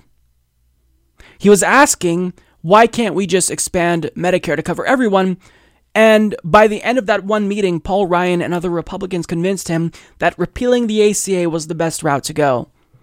So I don't think Donald Trump will hold strong. And if he does, I'll be pleasantly surprised. And I'm more than willing to give him credit here. But it's just that he's so spineless and cowardly that I wouldn't be surprised if he caved. So I'm not going to necessarily give him credit yet. I will give him credit for having the correct instinct. And I think that this is really a good thing to announce because, of course, we should bring the troops home. What are we doing in Syria? What are we doing? ISIS has been diminished. Certainly, you can't make the case that they pose as great of a threat as they did when we first went there. So, I mean, let the Syrian army fight them, let Iran or whoever the fuck wants to fight them, fight them, and let's come home. Or if you want to stay there, get authorization from Congress. That's another way to do it, which I wouldn't be supportive of, but at least you're going about this in a constitutional manner and not allowing just one person to unilaterally wage war. So, the Senate has kind of been surprising me a little bit lately, both for good reasons and very bad reasons. But first, let's get to the good. They recently adopted Bernie Sanders' resolution to end U S support for Saudi genocide in Yemen. They also unanimously passed an anti-lynching bill, and they recently passed bipartisan criminal justice reform. Now, I know what you're thinking. Bipartisan? That's got to be bad, right? Because even if bipartisan isn't inherently bad, well, it doesn't really mean the same thing it used to mean. I mean, before bipartisan legislation was an example of the children's health insurance program. But now, whenever there's bipartisan reform of any sort, I usually just have this visceral aversion to it because it usually means that we're getting screwed over by both parties. But when it comes to criminal justice reform here, it's actually a solid step in the right direction. Now, as German Lopez reports, the Senate on Tuesday passed a criminal justice reform bill in an eighty-seven to twelve vote, overwhelmingly approving the biggest changes to the federal criminal justice system in decades. The bill, known as the First Step Act, will take modest steps to alter the federal criminal justice system and ease very punitive prison sentences at the federal level. It would affect only the federal system, which, with about one hundred eighty-one thousand imprisoned people, holds a small but significant fraction of the U S jail and prison population of two point one million. Essentially, the bill will allow thousands of people to earn an earlier release from prison and could cut many more prison sentences in the future. Now, all Democrats supported this, but there were some Republicans who opposed it. But for the most part, they were defeated, and the individuals who were cheerleading this bill, which surprisingly was Chuck Grassley and uh, Cory Booker, I believe they were actually the two sponsors of this bill, they got it through, and it's um. It's a really solid step in the right direction. It doesn't go as far as it needs to, to say the least, but it's still a good first step, and this will be a positive force in the United States, who has the highest incarceration rate per capita in the world. Now, what specifically does this bill offer? So the major provisions are as follows. The bill will make retroactive the reforms enacted by the Fair Sentencing Act of twenty ten, which reduced the disparity between crack cocaine and powder cocaine sentences at the federal level. This could affect nearly twenty-six hundred federal inmates, according to the Marshall Project. The bill would take several steps to ease mandatory minimum sentences under federal law. It would expand the safety valve that judges can use to avoid handing down mandatory mandatory minimum sentences. It would ease a three strikes rule, so people with three or more convictions, including for drug offenses, automatically get twenty-five years instead of life, among other changes. It would restrict the current practice of stacking gun charges against drug offenders to add possibly decades to prison sentences. All of these changes would lead to shorter prison sentences in the future. The bill would increase good time credits that inmates can earn. Inmates who avoid a disciplinary record can currently get credits of up to forty-seven days per year incarcerated. The bill increases the cap to fifty-four, allowing well-behaved inmates to cut their prison sentences by an additional week for each year they're incarcerated. The change applies retroactively, which could allow some prisoners, as many as four thousand according to supporters, to qualify for release the day that the bill goes into effect. The bill would allow inmates to get earned time credits by participating in more vocational and rehabilitative programs. Programs. Those credits would allow them to be released early to halfway houses or home confinement. Not only could this mitigate prison overcrowding, but the hope is that the education programs will reduce the likelihood that an inmate will commit another crime once released, and as a result, reduce both crime and incarceration in the long term. There's research showing that education programs reduce recidivism. So these all seem like fairly solid, albeit incrementalist steps in the right direction. I like that they're trying to both reduce prison time and also they're trying to tackle the recidivism rate. So, I mean, it's better than nothing, right? This isn't sweeping reform, but it's still very positive. Now, what should be added to the bill? Well, Bernie Sanders points out, "I'm glad that the First Step Act passed, but there is much more needed to achieve comprehensive criminal justice reform. We must end cash bail and private prisons and mandatory minimums, reinstate the federal parole system. Our primary goal must be rehabilitation, not punishment." And that's just it. I think that if you really change the way that we approach criminal justice in the United States, the impact could be profound. We need to focus on rehabilitation and not punishment. So this is absolutely a positive step in the right direction, and it's one of the reasons why the Senate has kind of been surprising me lately, although with good also comes bad, because this is America and our politicians don't represent us. So since Donald Trump announced a withdrawal of troops from Syria, there has been a lot of outrage from senators who are trying to stop him from doing that. This includes Lindsey Graham, among some Democrats as well.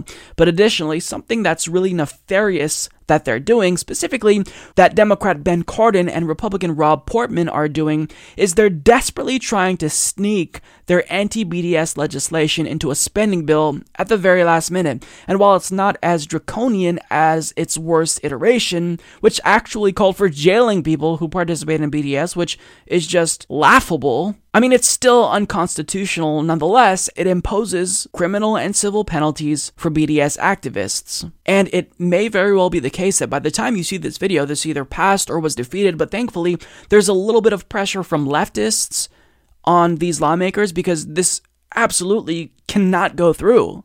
We live in a country where the First Amendment says that the government is not allowed to penalize individuals that express freedom of speech. And this couldn't be a more brazen violation of the First Amendment. In fact, if this passes, this would be a quintessential example of a violation of the First Amendment. And I have got to give a shout out to David Dole, who made a really phenomenal video about how lots of states are actually imposing these laws where they're making, I believe, uh, state-level workers sign contracts agreeing that they won't participate in B D S. I'll link to it down below so you can get the full scoop because I don't want to butcher this story because it's really important. But one teacher was fired because she refused to sign an anti-B D S contract, and the individuals who claim to care about B D S, or no, they don't claim to care about B D S. They claim to care about free speech. Rather, like Ben Shapiro and Dave Rubin, they've been silent about this. So this is something that we absolutely have got to defeat, and as Emma Viglin pointed out on Twitter,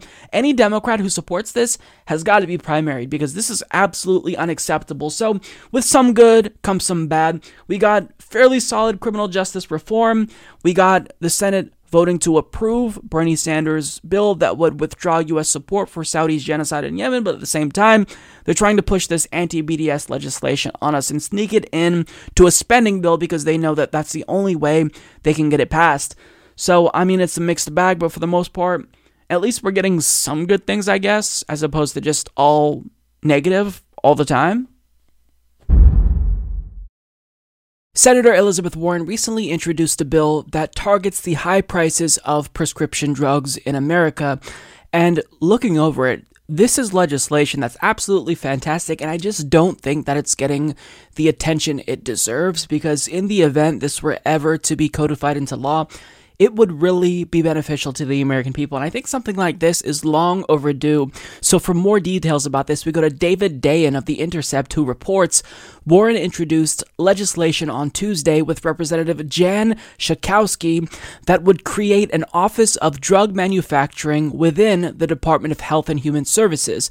That office would have the authority to manufacture generic versions of any drug for which the U S government has licensed a patent whenever there is little or no competition, critical shortages, or exorbitant prices that restrict patient access. About ninety percent of all prescription drugs filled are for generic medications, but recent events have revealed that the generic market is also broken. A twenty seventeen National Bureau of Economics Research paper found that generic competition has weakened over time as fewer firms compete to make alternatives. By twenty sixteen, forty percent of all generics were made by a single manufacturer. Warren's bill, the Affordable Drug Manufacturing Act, attempts to address that market failure by having the government pick up the slack. The Office of Drug Manufacturing would acquire rights to manufacture generic drugs or contract them to be manufactured by an outside entity. The legislation explicitly states that those generic drugs must be offered at a fair price that covers manufacturing and administrative costs while ensuring patient access. The office could strip a contractor of its ability to make and sell the drug if the price point is too high.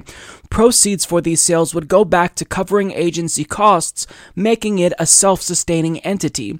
The government would also be authorized to manufacture active ingredients for medications. This has become a problem as major drug companies routinely deny rival samples of their products, which are used in testing to determine whether the generic is an equivalent treatment. One drug is listed specifically. Generic insulin treatments would have to be produced within the first year of the legislation's passage. prices for insulin have skyrocketed in recent years, and shortages are common. In market after market, competition is dying as a handful of giant companies spend millions to rig the rules, Warren said in a statement. The solution here is not to replace markets, but to fix them. Now, I wouldn't necessarily argue that markets are the solution here, but nonetheless, what she's doing is really important because this would help seniors in America, individuals who struggle to afford the cost of their prescription drugs. Now, if you'll recall, not too long ago, Bernie Sanders and Ro Khanna teamed up again to introduce legislation that also attacks this very issue. It attacks the prices of prescription drugs. Now, what their bill does is allows the government to grant licenses to companies to produce alternatives to drugs that they deem excessively priced. Now, even though Bernie Sanders and Elizabeth Warren may soon be rivals in the upcoming Democratic Party presidential presidential primary, the bills here that they're both introducing are actually complementary. They wouldn't conflict with each other. They're both complementary, and together they would ultimately produce more options than just passing them separately. So it's a great way to take on Big Pharma, albeit in two different ways. So they're kind of tackling this from two different angles, which is really great. And in a roundabout way, when I read this, it sounds like Elizabeth Warren is kind of introducing a public option ver- version of, you know, prescription drugs that allows us to tackle it in this way. So this is something that is long overdue, and I'm actually surprised that it hasn't been introduced previously. Now, I shouldn't say I'm surprised because we all know that Big Pharma has a stronghold on our government. They lobby, they submit campaign contributions to politicians, so that's why this issue hasn't been addressed. But nonetheless, this as a solution is just good public policy, so I'm surprised nobody thought about this sooner. I'm surprised that this hasn't come to my attention, so credit where it's due. Elizabeth Warren is doing something here that would actually save lives, and that's why it's really important. And I like that she set up her bill so that way it wouldn't conflict with Sanders, so it's not this either or. These are both two bills that are absolutely fantastic, the Bernie and Khanna bill and the Elizabeth Warren bill. So by pushing for this, it shows that Elizabeth Warren really is one of the best senators in America. Because think about this, it's not that often that anyone in Congress does anything that benefits average Americans, but Elizabeth Warren, regardless of how bold her policies may be, they're at least always looking out for the American people, and this is one of those instances where she's showing that she is a fighter. So Uh, credit where it's due. Elizabeth Warren, you know, she's disappointed me in the past. We don't have to rehash all of that, but this right here is absolutely phenomenal. And I think it's, I'd go as far as to say that this is a heroic move by her because this is what would save lives. So the Bernie bill, the Elizabeth Warren bill, along with Medicare for All, would once and for all sol- solve this healthcare crisis in America. And I'm glad that we're finally starting to elevate these issues, elevate the issue specifically of the high cost of prescription drugs in America, because this is something that affects a lot of Americans. And the fact that lawmakers haven't really been talking about it seriously until just a couple of years ago is baffling. And again, it's because they're corrupt, but nonetheless, you know, it's something that has got to be addressed. So this is long overdue, and it's a phenomenal piece of legislation, and I really hope that it gains a little bit more attraction because I'm disappointed that more people aren't talking about this. I'm disappointed that we didn't really hear a peep about this in the mainstream media, but this is this is great. This is legislation that actually would help Americans in a really substantial way, and I absolutely hope that it gets passed. Chuck Schumer appeared on Meet the Press with Chuck Todd, and he was asked about Medicare for All. And before I even play the clip for you, I'm pretty sure you can anticipate exactly how it's going to go. Mister Schumer, um, what do you think about Medicare for All? Some Democrats believe in Medicare for All. What do you think about that? Well, let me tell you, Chuck, what we're going to do is we're going to fight for universal access to care, to make sure that healthcare is better than ever, to make sure that we protect the A C A. And if you thought that it would go that way, that's exactly how it went. Because he was asked about Medicare for All pretty clearly, and he rejected the opportunity, not once, not twice, but three times, to declare his support for the most popular healthcare policy in America. So here it is. It's going to pan out exactly as you would have expected. This is what Adam Green, founder of Progressive uh, Change Campaign Committee, writes, he says, Democrats need to put a bright North Star in the sky for twenty twenty voters, showing what Democrats would do with more power and making clear that we're moving toward Medicare for all as a big part of a twenty twenty electoral strategy. It seems pretty clear that the presidential nominee, whoever it is, will support Medicare for all. Do you think it's time for Democrats to push this? Look, Democrats are for universal access to health care, from one end of the party to the other. We want more people covered, everyone covered. We want better health care at a lower cost. People have different views as to how to get there. Many are for Medicare for all. Some are for Medicare buy-in. Some are Medicare over fifty-five. Some are Medicaid buy-in. Some are public option. We're going to have to do a lot more on health care. It will be a major issue in twenty twenty. And I believe Democrats will coalesce around the best way to get the best health care for the most people. Uh, where, where are you? Do you think you should spend more time fixing the Affordable Care Act or launching a new health care proposal? Well, we first have to undo this awful decision because, look, we have a Republican president, we have a Republican Senate. They've spent a lot of time sabotaging health care, so that's the first job. But after that, Democrats, as we did in twenty eighteen rather successfully, are going to make health care a major, probably the major issue in the upcoming campaigns and as we act in Congress. And we're going to force our Republican colleagues, now that this decision has yeah. sort of lifted up Uh, their hypocrisy, uh, to choose a side. Are you for the American people, working people, for more and better health care, yeah. or are you going to, or are you going to continue to cut it? I know Same with Trump. Same with President I, Trump. I, I know you're very. I know you're very careful about putting your view here. Now that you're uh, the leader of your uh, of the Senate conference, there, where are you going to support Medicare for all, Senator Schumer? Look, as I said, there are lots of different routes. I'm going to support a plan that can pass and that can provide the best, uh, cheapest health care for all Americans. So that to me was infuriating, because if you care about winning, how do you not support Medicare for all explicitly? seventy percent of Americans support Medicare for all, including fifty-two percent of Republicans. How do you not just answer a simple question with a straightforward yes or no, given how popular it is? It's because Chuck Schumer probably doesn't want to win, because then he'd actually have to do something, and that would be more difficult than just grandstanding and pretending to be tough and talking with his glasses down like this and doing the thumb point. Look, Chuck, you've got to get it together or step aside, because as leader, you're clearly ineffectual and you're not doing anything. So let's get to the answers and why they're so awful. So Chuck Todd asks, do you think it's time for Democrats to push for Medicare for all, given what the head of the P C C C said about Medicare for all and how it needs to be a clear focus going into twenty twenty? Chuck Schumer responds by saying, look, Democrats are for universal access to healthcare. We want more people covered, everyone covered. We want better healthcare at a lower cost. Now, when he says this, this means nothing. Universal access is something bullshitters say when they don't support Medicare for all but don't want to let you down, or at least want to obfuscate about what their position actually is. And understand there, he actually fucked up his own talking points. He said, we want more people covered, and then he corrected himself, everyone covered.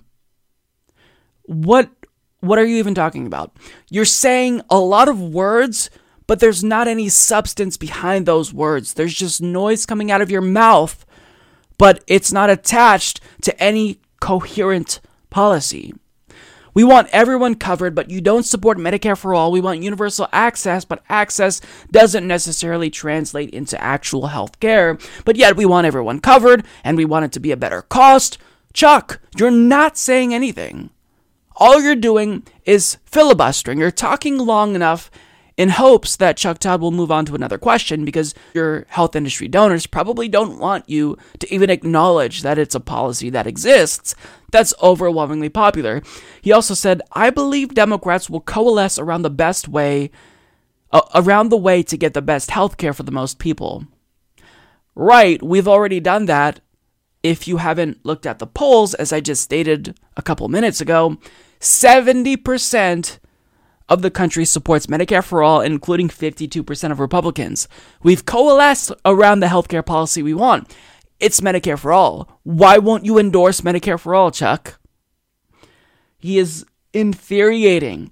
Now, Chuck Todd asked him again, and what Chuck Todd was trying to do here was get him to essentially show his cards when it comes to Medicare for All.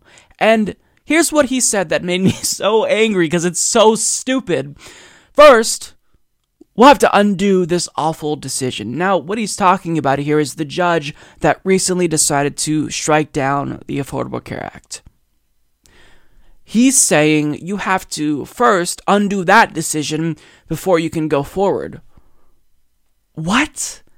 Why would you have to do that? Why would you have to tend to that problem? Because clearly it's the case that the Affordable Care Act has been dismantled.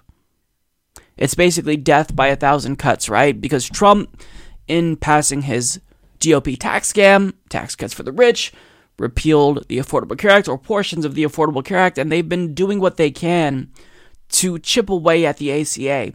So to try to clean up the mess and pick up the millions of pieces of the A C A when you could just go to a new solution that would actually be more popular and effective, Medicare for All.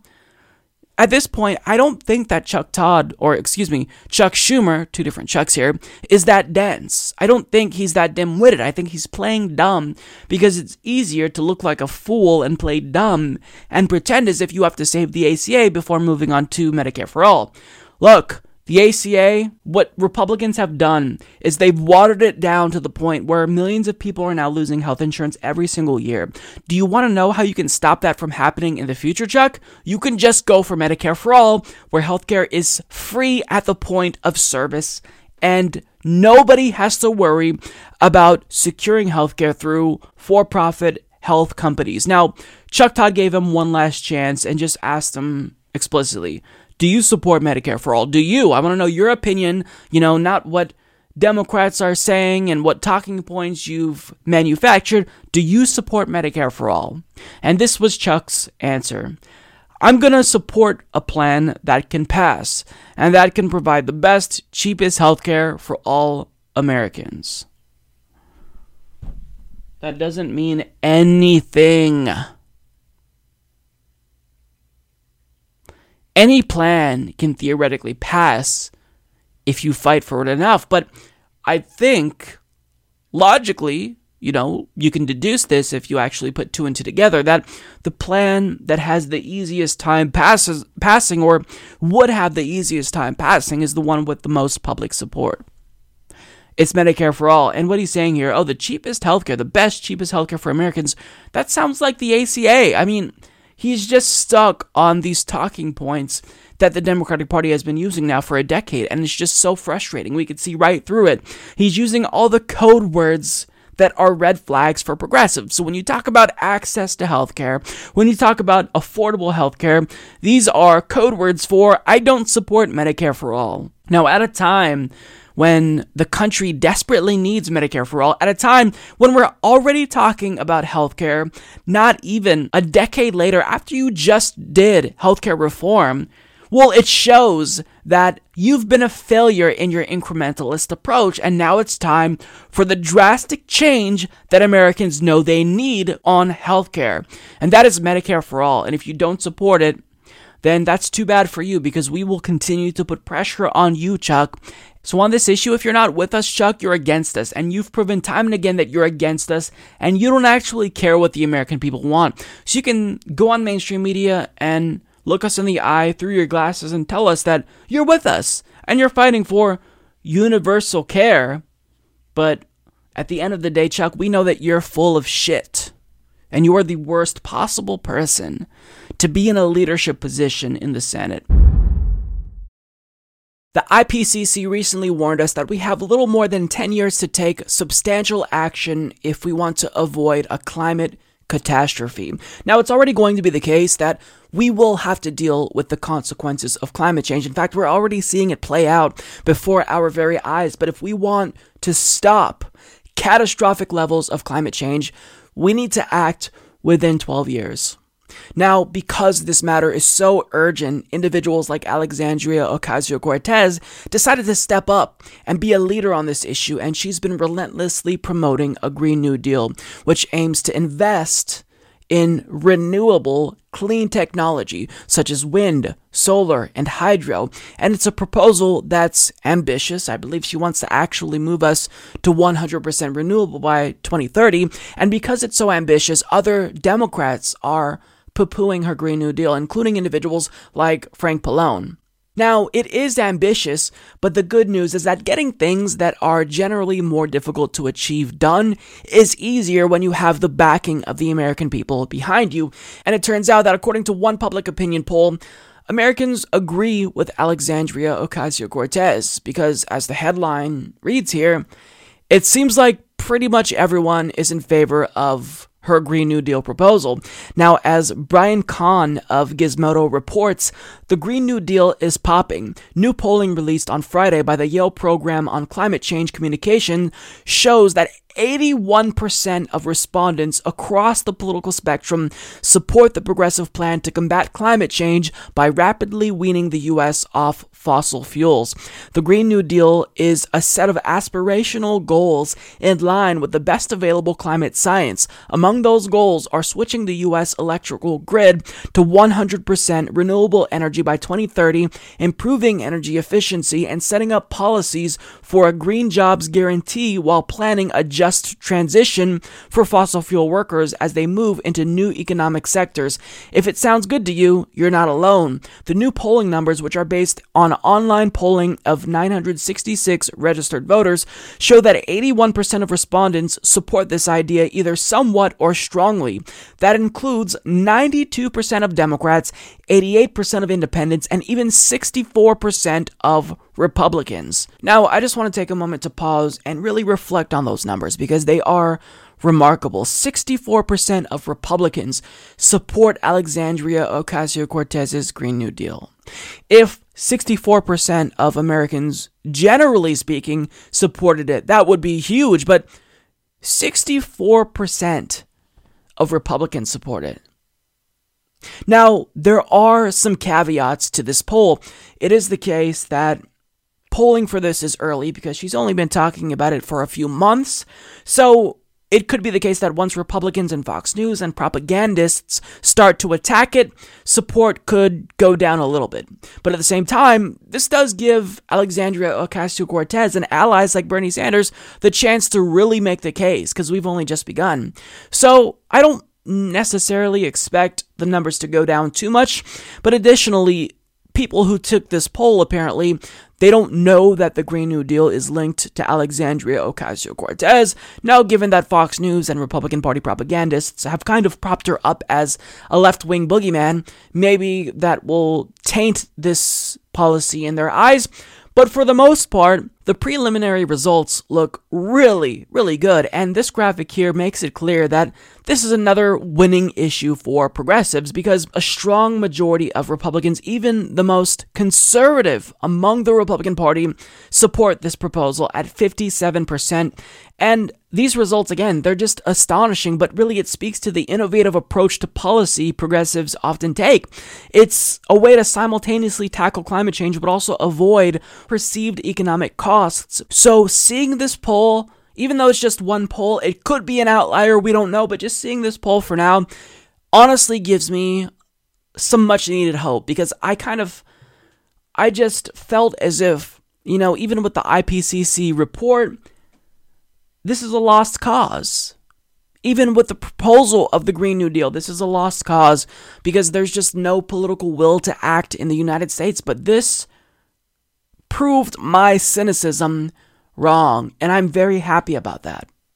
Now, we can't mention the Green New Deal without crediting Doctor Jill Stein, because as much as Democratic Party loyalists like to shit on Jill Stein, she was the one who initially introduced the idea of a Green New Deal. And because of the Green Party, we're now talking about universal basic income, student loan debt cancellation, a Green New Deal. So as much as you may disagree with people who vote for Green parties, understand that they still serve a really important purpose within a two-party duopoly. They control the Overton window to a degree, and they kind of get people within the major two parties to acknowledge certain policy proposals that are important. So also, we have to give credit to Alexandria Ocasio-Cortez because she's the one who kind of breathed new life into the Green New Deal. So um, this is really just... it's remarkable. This is exactly how you win right here. I think that the Justice Democrats tweeted out to the Democrats, this is how you win. sixty-four percent of Republicans support a Green New Deal. Over eighty percent of the country overall supports a Green New Deal. This is an issue that you cannot lose on, so you've got to advocate passionately for it. And you can't back down because this is something that isn't only a winning strategy, politically speaking, but it's also a moral necessity. Because if we don't take action, then this planet will not be habitable for future generations. And if it is habitable, it's going to be a nightmare to live on this planet with water sh- shortages and wars over water. So running in twenty twenty, if you if you plan to be president, this has got to be a centerpiece of your platform. Because I can't take you seriously if you don't take the threat of climate change seriously. Because now that we have the time to act, now that we still have a limited amount of time to act, I will never forgive myself if I don't do everything I possibly can to encourage lawmakers to take action. So um, this is absolutely phenomenal news, and it's honestly a little bit shocking to me. So um, we're going to keep talking about the Green New Deal, and credit where it's due. Uh, Jill Stein and also Alexandria Ocasio-Cortez made us all realize the importance of a Green New Deal, and now it's just a matter of us putting pressure on our representatives and senators to sign on to a Green New Deal. Claire McCaskill is a pro-corporate conservative Democrat who, as you'll all recall, recently lost her election to Republican Josh Hawley after trying to outflank him from his right. She's always been conservative, but she recently took a hard shift to the right in order to appeal to voters in her state. She thought that that would help her win rather than actually trying to excite her own base. But she lost, unsurprisingly, and one thing that really struck me is that she even pandered to racists. She said, when it comes to the migrant caravan, what we should do is stop them at the border. She said this. So she literally decided to invoke xenophobia and racism as a way of pandering to right-wing voters she thought she could win over. That strategy didn't work. She lost, and she's a loser. But now she's going to give Alexandria Ocasio-Cortez some advice, someone who just won her election, and she's going to be relatively condescending and explaining, look, you just can't be too liberal, A O C. You've got to be more conservative like me, even if I just lost. Well, what, what's her name that everybody's fascinated with oh, from New York? Cortez? Yes. I mean, God love her, but I hope she listens to people who defeated Republicans, because it's the people who defeated Republicans in this election that we need to be emulating, not the people who defeated Democrats in primaries. And that goes back to the kind of purer than pure yeah. uh, base yeah. that right. doesn't understand the broader picture. Well, they may understand it, but they are so passionate about their beliefs, they feel that if everybody would just be more pure, more people would come to the cause. And many of them have not been in a place where the math is unforgiving to that concept. And so I just want to make sure that we don't make a mistake and go so far to the left in nominating a candidate that we lose all those white working class voters that had been a huge part of our party decades ago. While we um, maintain great enthusiasm by young people, we need somebody who can bridge that divide. So we have an opportunity in twenty twenty, as long as we don't go so far off the left side of the earth that we alienate those people that when they hear the word free college, they hear that phrase, they think, oh, look, they're giving away something to other people besides me again. I had to earn mine. Why aren't they having to earn theirs? That thing is real. Sometimes going too far, we turn off people um, and make election victories impossible. Um, I'll tell you a true story. I'm at a gas station in Kingdom City, which is a stop in the highway. And this is about a month after President Trump was inaugurated. And there was a good old boy over by the gas pumps. And he said, hey, you, hey, you, which in Missouri is senator, senator. So I walked over and I said, what can I do for you, sir? And he started shaking his finger in my face. He said, I voted for you before, and I may vote for you again. But I want you to know why I didn't vote for her, Hillary Clinton. I knew she cared about women. I knew she cared about Muslims. I knew she cared about Mexicans. I knew she cared about homosexuals. I really knew she, you know, really cared a lot about black people. But I was pretty sure she didn't give a shit about me. What I find hilarious about everything she said there is that the strategy she's claiming we should use just failed Democrats. Running a centrist failed Hillary Clinton in twenty sixteen. It failed her, and it also failed other Democrats. It failed Heidi Heitkamp, Joe Donnelly, who basically also went full Republican.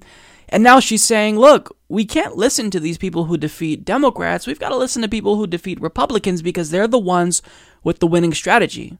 And if the goal is to defeat Republicans, then we can't listen to these far-left loons like A O C who didn't really even have to take on a Republican. And she said specifically, they, meaning progressives, feel that if everybody would be more pure, more people would just come to the cause, and many of them have not been in a place where the math is unforgiving to that concept. Except Stacey Abrams just tried the opposite strategy. What she tried to do in a deep red state, that is Georgia, is galvanize her base, register new voters, get people out to vote. That's what you're supposed to do if you're a Democrat, not pander to the right. And Stacey Abrams probably would have won in the event Brian Kemp wasn't a gigantic scumbag and didn't steal the election. Now, additionally, to say that you have to not be so far to the left, well, I mean, if you if you think that, that's fine, but we've tried this strategy again, time after time, and it led to Democrats being wiped out, losing a thousand seats in legislatures across the country. And in twenty eighteen, more than half of Democratic Party House candidates running supported Medicare for All. They shifted to the left. And what happened? We had a massive blue wave. It didn't look like a blue wave at first. It looked like a blue trickle. But overall, we ended up taking back a ton of seats in the House. So what are you talking about, Claire? Your strategy is a proven failure. It didn't work for you, right? You just lost trying the strategy you're saying that other people need to try. So, I I mean, the audacity of her to say, no, I'm still right, even after the strategy that I just used lost me the election, uh, you know, do what I did. She also said here, I just want to make sure that we don't make a mistake and go so far to the left in nominating a candidate that we lose all those white working class voters. Now, essentially, she's saying, please, for the love of God, don't nominate Bernie Sanders in twenty twenty. That's basically all that she's saying, and she's trying to do what other corporate Democrats do. She's trying to disaggregate the working class. Stop doing that. It's the working class, not the white working class, because policies, economic policies specifically, that benefit working class voters benefit people of all colors. And she also said something that was uh, a little bit telling. Um, so she talked about what she believes people think when they hear the words free college. Oh, look, they're giving away something to other people besides me again. I had to earn mine. Why aren't they having to earn theirs? Now, maybe I'm reading too much into this, but I don't think I am. This seems like racially coded language. This is racist apologia. She's essentially giving legitimacy to the individuals who say, oh, well, look at the black people. I have to work, but they just get to go on welfare. Look at these welfare queens. It's very Reagan-esque. It's very super predator-esque. That is what it seems like she's saying here. Now, again, maybe I'm misinterpreting what she's saying here, but it seems as if this is the case. Furthermore, I'm assuming she's talking about older people when she says things like this, because the assumption is that these younger people, they don't even have to work. They just want everything for free, when I had to earn college. But the problem is that she's not acknowledging that they're not acknowledging that the economy changed. We're working twice as hard to get half as far. So you didn't earn shit. Baby boomers, who like to denounce millennials as lazy, they benefited from social democratic policies and education that was subsidized by the big government they now bemoan. Now, she also cited this example that she thought was profound of some voter who said, you know, Hillary Clinton, I thought that she cared for marginalized communities. I was sure of that, but she certainly didn't care about me, a white person. That's not profound, Claire. That voter is uninformed. It's on you to inform him. Now, he's correct that the Democratic Party doesn't care about him, but they don't care about any people in the working class because they've moved away from the working class. So because that person is brainwashed by Fox News, who thinks it's black versus white, no, the Democratic Party abandoned everyone. They only talk about racial justice issues once every four years.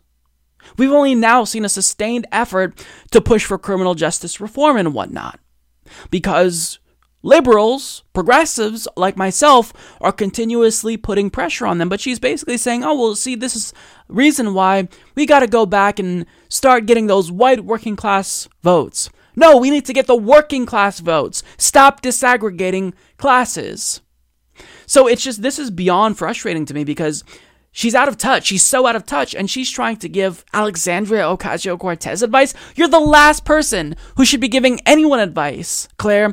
And you especially kind of showed your true colors by revealing how racially insensitive you are at a minimum. I'm being charitable because I'd call what you said in this last election racist, because you were trying to pander to Donald Trump's immigrant-hating base by saying we need to stop these immigrants fleeing violence that we created at the border. So you're a disgusting person, Claire. Stop saying that we need to try your model of strategy. It didn't, it didn't work. It didn't work for Hillary. It didn't work for you. It didn't work for Joe Donnelly. It didn't work for Heidi Heitkamp. You lost, and there's a reason for that, because you don't have the right strategy.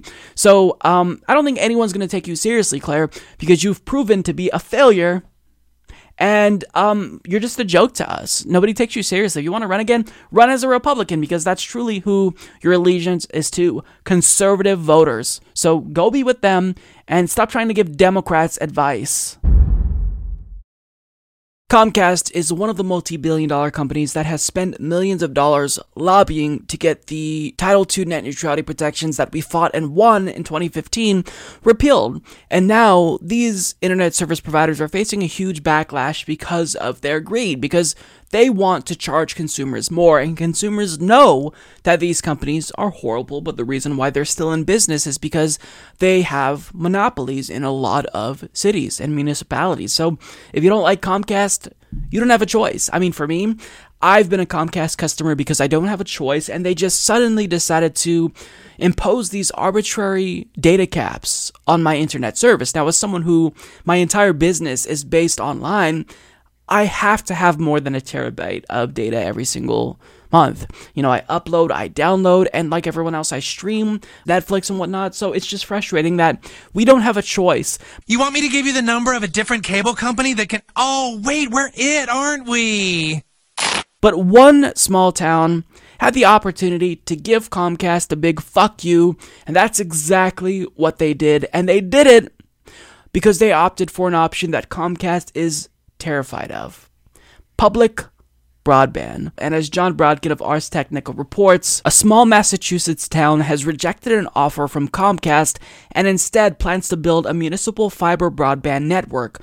Comcast offered to bring cable internet up to ninety-six percent of households in Charlemont in exchange for the town paying four hundred sixty-two thousand one hundred twenty-three dollars plus interest toward infrastructure costs over fifteen years, but Charlemont residents rejected the Comcast offer in a vote at a special town meeting Thursday.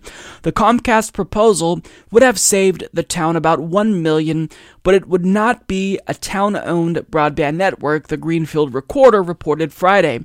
The defeated measure means that Charlemont will likely go forward with the one point four million municipal town network, as was approved by annual town meeting voters in twenty fifteen. About one hundred sixty residents voted, with fifty-six percent rejecting the Comcast offer, according to news reports. Charlemont has about thirteen hundred residents and covers about twenty-six square miles in northwest Massachusetts. Town officials estimate that building a municipal fiber network reaching one hundred percent of homes would cost one point four million dollars plus interest over twenty years. An increase in property taxes would cover the construction cost, but the town would also bring in revenue from selling broadband service and potentially break even, making the project less expensive than Comcast's offer. With fifty-nine percent of households taking broadband service, the tax hike would be twenty-nine cents per one thousand of a assessed home value, similar to that for Comcast, a Recorder article last month said. But if seventy-two percent or more of households subscribe to the municipal-owned network, there is no tax impact because subscriber fees would pay for it. Currently, Comcast covers about nine point five percent of Charlemont, while Verizon D S L is available in about eighty-eight percent, according to estimates by Broadband Now. The town plans to charge seventy-nine dollars a month for standalone internet service with gigabit download and upload speeds and no data caps, though the price could rise to ninety-nine dollars a month if fewer than forty percent of households buy the service. The town also plans to offer phone and T V service at rates cheaper than Comcast's. How's it taste, motherfucker?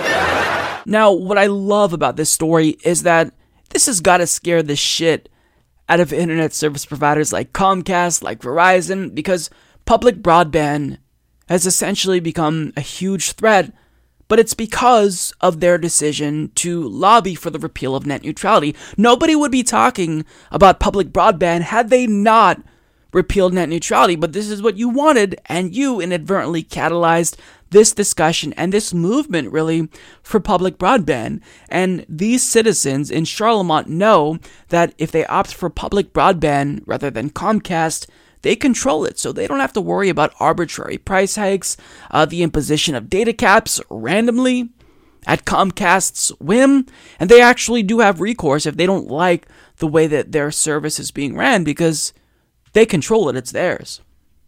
So I absolutely love this, and you have to understand that this is something that's entirely possible in your city as well, and it may be more likely than you think, because I actually had a conversation at a town hall with my representative, um, and there were some city council members along with the county commissioner in my town that showed up, and I brought this issue to their attention. I talked about public broadband, and they were one hundred percent down for it. And they actually gave me resources in terms of who to contact in my area to get the ball rolling on this. So it's a lot easier than you think, and now it's just a matter of me following up with them to get the ball rolling.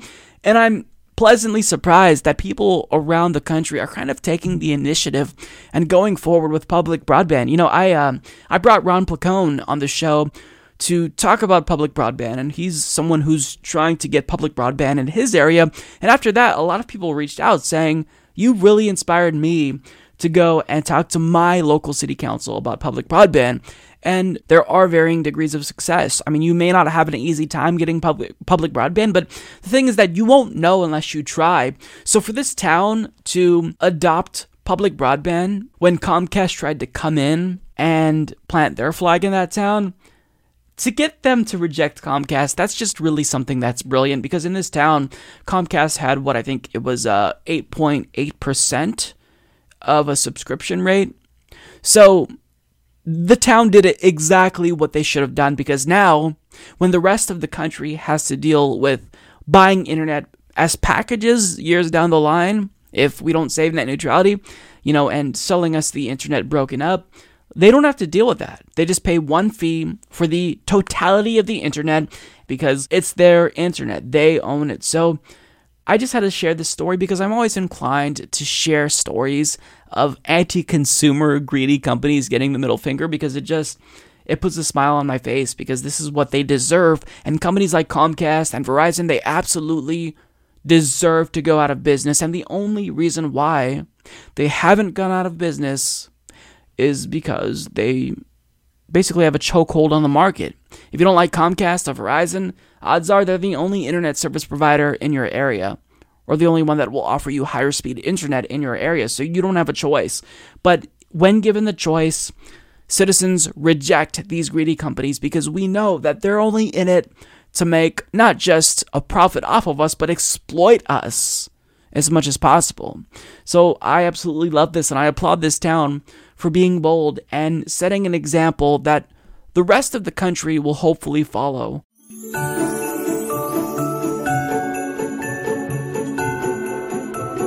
We're saying Merry Christmas again. one of my favorite things about the holiday season is all of the different types of cookies we get to eat, because my mom usually makes these really bomb peanut butter balls, and I also love sugar cookies. In fact, I went out of my way to make my own sugar cookies, and no, this isn't prepackaged dough. I did it myself, and I decorated it, and even if it's a little bit burnt and it looks like a four-year-old did it, I still made my own holiday treats, which I'm very proud of. Now, notice how I went out of my way to avoid saying Christmas tree and I said holiday tree, because the point is that I like cookies. Now, another individual who also loves cookies is a man named Fucker Carlson. I mean, Tucker Carlson. Now, Tucker Carlson is a newscaster who wants you to think he's serious, because oftentimes he'll stare directly into your soul for minutes at a time, and while his expressions may range from confused to amused, the overall takeaway is always that he's a very serious news journalist, and you should definitely take him seriously. So let's go ahead and watch him be outraged by gingerbread cookies. Literally. Well, the war on Christmas is not real. They tell you it all the time. It's totally fake, and if you believe in it, you're dumb. You watch Fox News or something, but it's also, of course, uh, going on. And it's being fought very fiercely here in America, but not just in America. The war on Christmas is a global struggle. In the Parliament of Scotland, they have a national parliament. The coffee shop has stopped selling gingerbread men. Why? Gender specific. They're now called gingerbread people. You don't want to give them a gender without their consent. You don't even want to know how many bathrooms there are in gingerbread houses now. A lot. Tammy Bruce is a radio host and president of Independent Women's Voice, and she joins us tonight. Tammy, so I have this...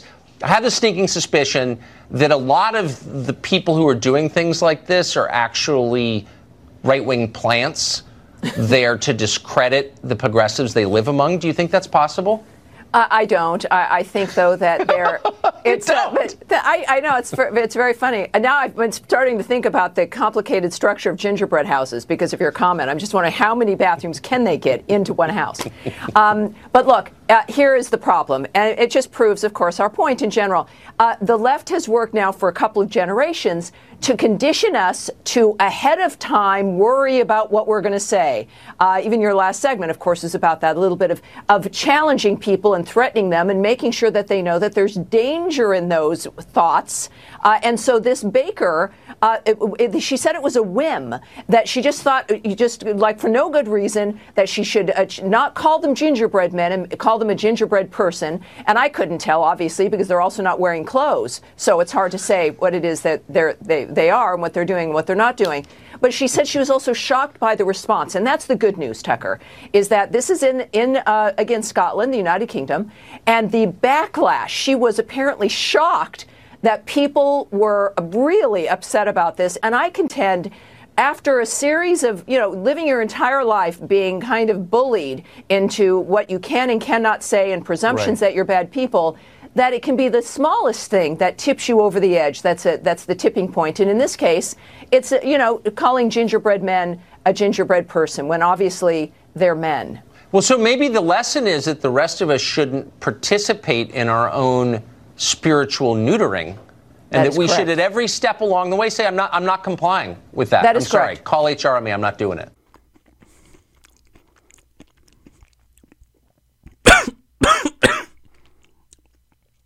This shit is dry. Yeah, so that shit was dumb. So presumably because Tucker Carlson ran out of examples and anecdotes of the war on Christmas that he could find in the United States, he decided to go elsewhere and look for an example where he found that someone is waging a war on Christmas. And it's this one baker who decided to, quote, on a whim, call her cookies gingerbread people instead of gingerbread men. God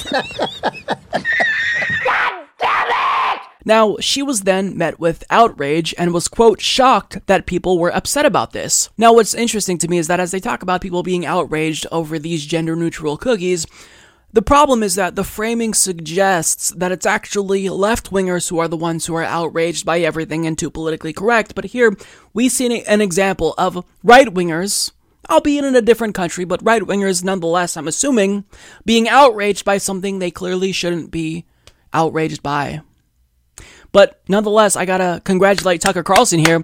You found the war on Christmas. This is the definitive example of A War on Christmas if I've ever seen one. Now, Fucker, I mean Tucker also added, maybe the lesson is that the rest of us shouldn't participate in our own spiritual neutering. Yeah, I don't really know what that means. Does anyone know what that means? Spiritual neutering?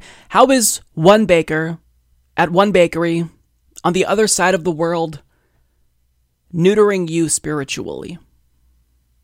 That honestly doesn't make sense, and I don't know what he's talking about, but really, um... the real lesson here, contrary to what Tucker wants you to think is the real lesson, is that serious people don't care about cookies, for one, and we especially don't care about gingerbread cookies because they're fucking disgusting. But second of all, if you decide to use your platform to discuss how outraged you are over gingerbread cookies, you are adding to the chorus of outrage you often denounce. Fucker, I mean Tucker. But I do actually want to move on to a more serious topic and discuss what amounts to, essentially, kind of, a ban on people saying Merry Christmas.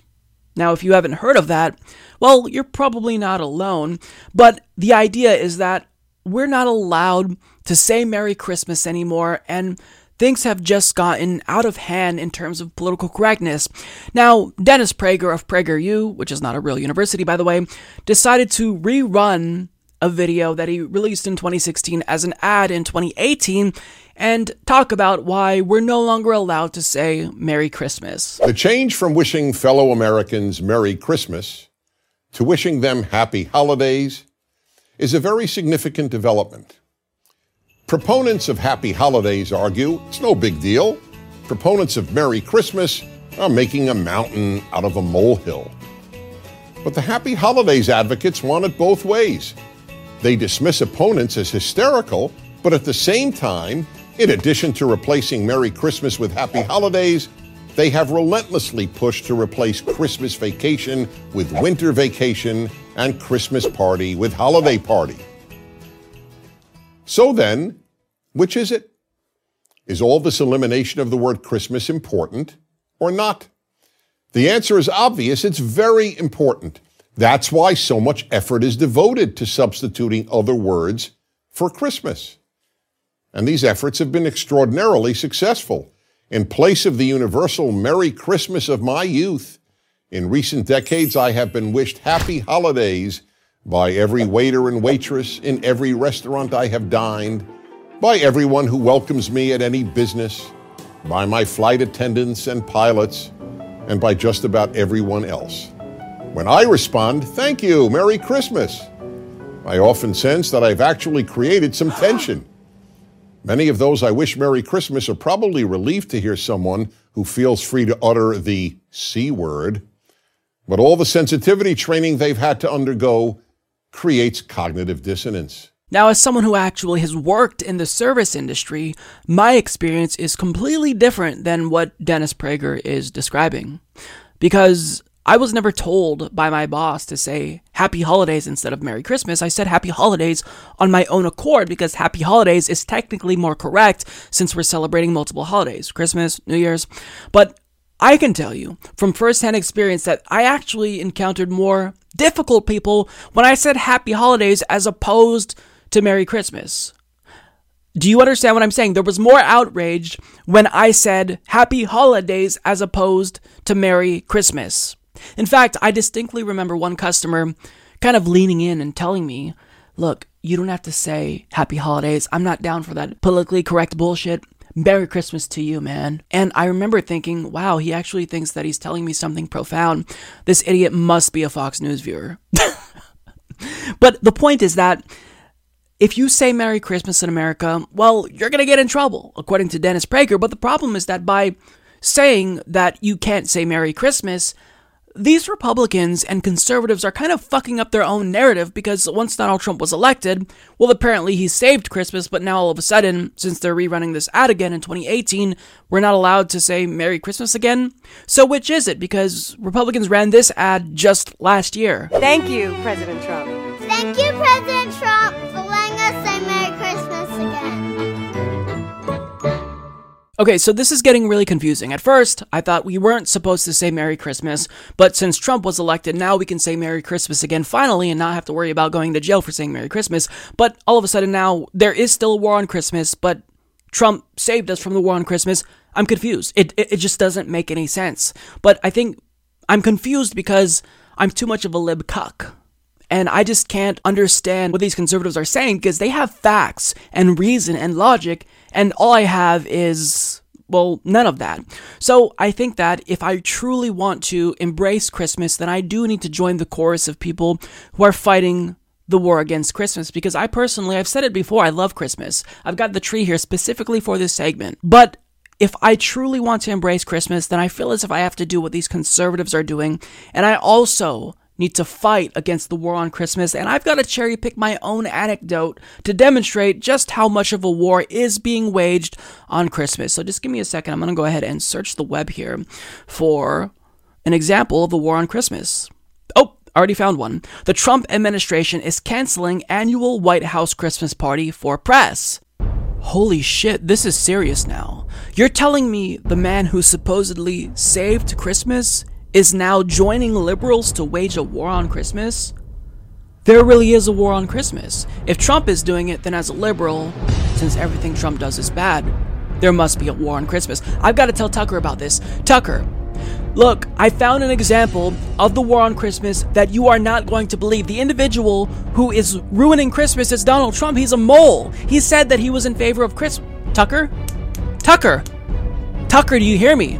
Tucker! It seems like he's stuck, like he can't move or something, like he's unable to break out of the Tucker stare. It seems like the news that Donald Trump is also joining the war on Christmas caused some type of cognitive, what's the word I'm looking for again? Cognitive dissonance. Ah, cognitive dissonance. Thank you, Dennis. So look, I think that the only way we're able to describe just how robust the war on Christmas is and how bad it's gotten now that Donald Trump is also waging a war on Christmas is if I bring in someone else, because I can't do this alone. So I'm going to introduce you to Humanist Report correspondent on the war on Christmas, Hot Dad. Hot Dad, can you please fill us in and tell us how bad it's gotten? Waking up on Christmas morning and something's changed. Gunfire bombs dropping, earth shaking, our country's ablaze. Peter has taken away the reindeer and the sleigh has been replaced by a Prius. I just don't think it's okay. So much less room for presents. The car is smaller than the sleigh. There'll be a dearth of joy. We've got to do something now. The war on Christmas, recruiting soldiers for the war on Christmas. The ringing jingle bells, a holy mission. Throw mistletoe strikes in the war on Christmas. Saw the new Starbucks cup, it's so grotesque and profane. Because of that, Christmas is probably cancelled unless we shout across the land, Christmas is what we demand. My friend's mom said Merry Christmas and they took her away. We're all so terrified our values melt and disintegrate. No more Christmas cookies, just nondescript holiday sweet shades. The holiday chemicals are turning all the frogs gay. We used to sing those Christmas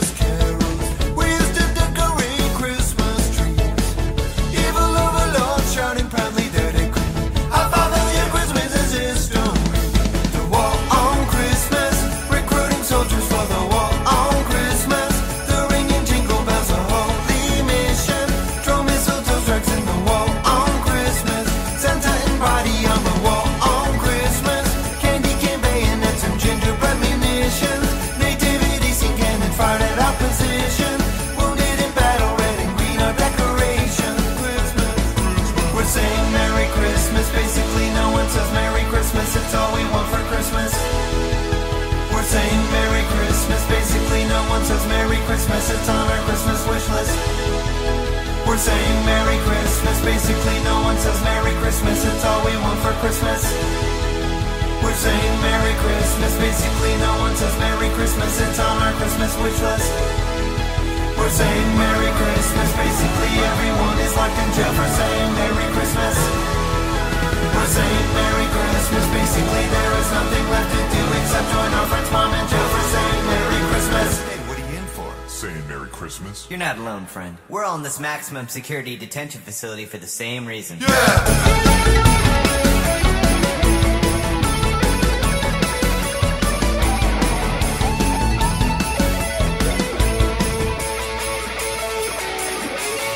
The war on Christmas, recruiting soldiers for the war on Christmas, the ringing jingle bells are all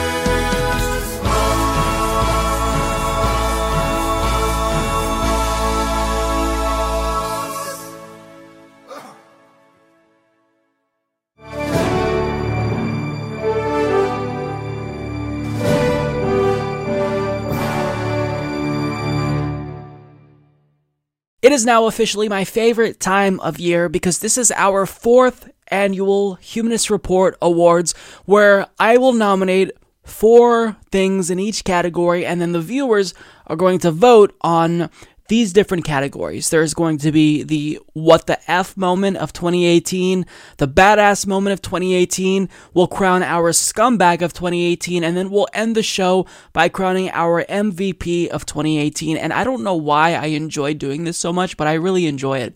So let's get to the first category. This is the W T F moment of twenty eighteen, and let me tell you, this was really difficult for me to just narrow it down to four categories, because I think that this entire year, politically at least, can be described as what the fuck. Because Donald Trump is still president, we don't have net neutrality anymore, and there's a lot that went on, but I did narrow it down to four categories, and here's my first nomination. Brett Kavanaugh's testimony, which was absolutely just insane to watch, because usually it's the case that if you want to be on the Supreme Court, you're going to try to do your best to not look like an insane, politically motivated conspiracy theorist, but that's not what Brett Kavanaugh did. And this is something that I don't think we can describe as anything but W T F, and it's why Brett Kavanaugh's moment here, his testimony specifically, is W T F to me. It embodies W T F. This whole two-week effort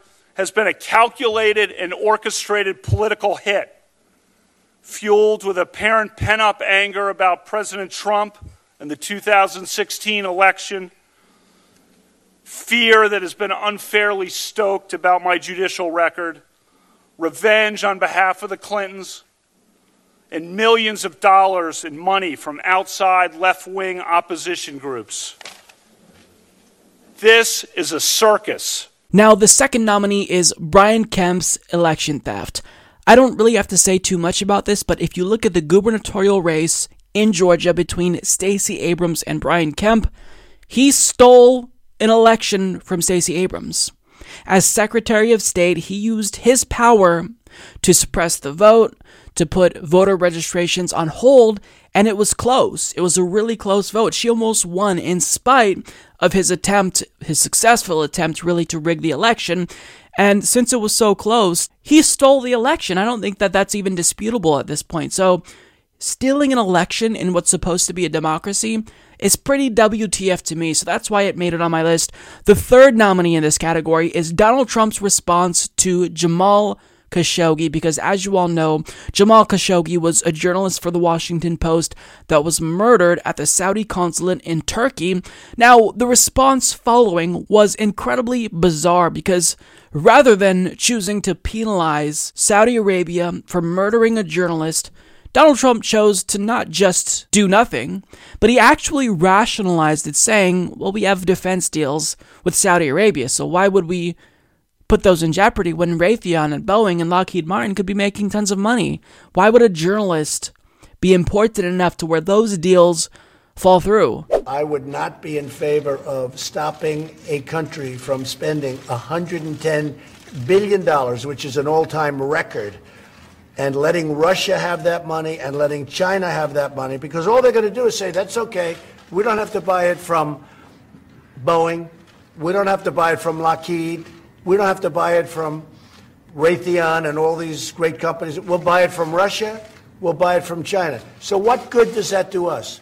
Yeah, so that speaks for itself as to why it made it onto the list. But my final nomination of twenty eighteen for the biggest W T F moment is Donald Trump's family separation policy, because it really, I think it was a new low for the United States in terms of cruelty, because we claim to care about human rights, but yet Donald Trump thought that locking children in cages, literally separating families at the border and putting children in cages, was a way that he could deter other immigrants from coming into the United States. Now, deterrence isn't something that necessarily works, because these people are fleeing violence. They're fleeing violence and they don't really feel as if they have a choice. Either stay in your home country or be killed, or leave to the United States and um, possibly be locked in a cage, but at least you'll be alive. So that It's just, it, it's fascism. It's textbook fascism right there. So that is exactly why I had to put it as one of the nominees. So let's get to the results here. With a total of two point eight thousand votes on YouTube, coming in in fourth place with seventeen percent of the vote is Brian Kemp's election theft in Georgia, with twenty-one percent of the vote. Kavanaugh's testimony in response to Ford's allegations came in third, with twenty-five percent of the vote. Trump's response to Saudi Arabia's murder of Khashoggi came in second, and in first place on YouTube, with thirty-seven percent of the vote, Donald Trump's family separation is our YouTube viewer's choice for W T F moment of the year. Now moving on to our Patreon patrons, with forty-four total votes, Kavanaugh's testimony came in first place, with Trump's family separation policy coming in second place, and then in third with ten votes we have Trump's response to Khashoggi, and in fourth place we have Brian Kemp's election theft with eight votes. And when we go to Twitter, our Twitter viewers sided with our Patreon patrons because to them, with thirty-three percent of the vote, Kavanaugh's testimony is the biggest W T F moment, with Trump's family separation policy coming in a close second. And with twenty percent of the vote, Trump's response to Khashoggi, as well as Brian Kemp's election theft, came in third place. So with that being said, it was relatively close because we have different portions of the audience disagreeing, but since there's more votes, well, we have to base it on the YouTube count, because overall, it's clear you guys thought that Donald Trump's family separation policy is the biggest what the fuck moment of twenty eighteen. And I agree with that. I can see why you guys chose that. All of these were W T F moments to me, and it seems like the individuals who are voting on this poll tend to agree with that and had a hard time choosing, because as Aleza Siebert states, they were all huge W T F moments, and Planet Love says twenty eighteen is the year of all of the above. Couldn't agree more. Michelle Earthstrike says an actual fascist was elected in Brazil. And yeah, actually, Jair Bolsonaro was one of the preliminary nominees for me, because that was also a huge what the fuck moment, but the reason why he got axed at the last moment was because traditionally these lists have always been American-centric, but because of Jair Bolsonaro, I thought that it would be fit to maybe create like an international category next year, because if I was really going to include international nominees here, then I'd have a lot more choices and this list would be a lot more difficult. So I totally see where you're coming from. And yeah, this was this was one of those all of the above years. So that's your choice for what the fuck moment of twenty eighteen, Donald Trump's family separation policy. So overall, I think that most of us who are progressive would agree that twenty eighteen was politically draining. However, there were a few bright spots. So we are now going to crown our badass moment of twenty eighteen, and I have four nominees. The first is Alexandria Ocasio-Cortez's surprise victory, which kind of caught us all off guard. We were all feeling a little bit demoralized because there were some really big defeats when it comes to Amy Villela, Paula Jean Swearingen, but here comes Alexandria Ocasio-Cortez, who slayed the beast that is Joe Crowley, someone poised to be Speaker of the House one day. And that, to me, is my number one choice. But I don't get to choose. I get to nominate four choices, and you guys get to vote. But to me, this is the bright spot of the year. Now, another nomination uh, is going to be where a Seattle citizen berated city council after they passed a tax on large multinational corporations in order to alleviate homelessness in the city of Seattle, a heavily gentrified city. They passed this tax because they wanted to take action and stop homelessness, because they have one of the highest homelessness rates in the country. So this tax was absolutely necessary. They passed it, and then weeks later, after putting pressure on the city council, well, the city council caved. And one citizen showed up to city council after this happened and said exactly what was on all of our minds. What's up, bootlickers? I haven't seen y'all since the camp out. I got something to say, right? I'm tired of this fucking shit.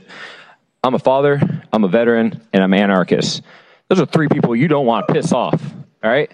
I'm tired of children getting attacked in the streets. I'm tired of them sleeping in the fucking streets. I'm tired sure, of seeing the very people here, that I swore to defend get attacked by the state. So like I said out there, y'all need to close your fucking beaks and start moving your feet and get shit done. Take resources and put them in the hands of the people who need them. All right? Seriously. The fuck is wrong with y'all? Yeah! Who the fuck are y'all to justify letting people die in the streets with your policies and your laws and your legislation? How do you justify that, killing people? I swore to give my life to defend the people from all forms of oppression. Eventually, this shit's going to stop. Because it's our turn, we won't make excuses for the terror. Marx.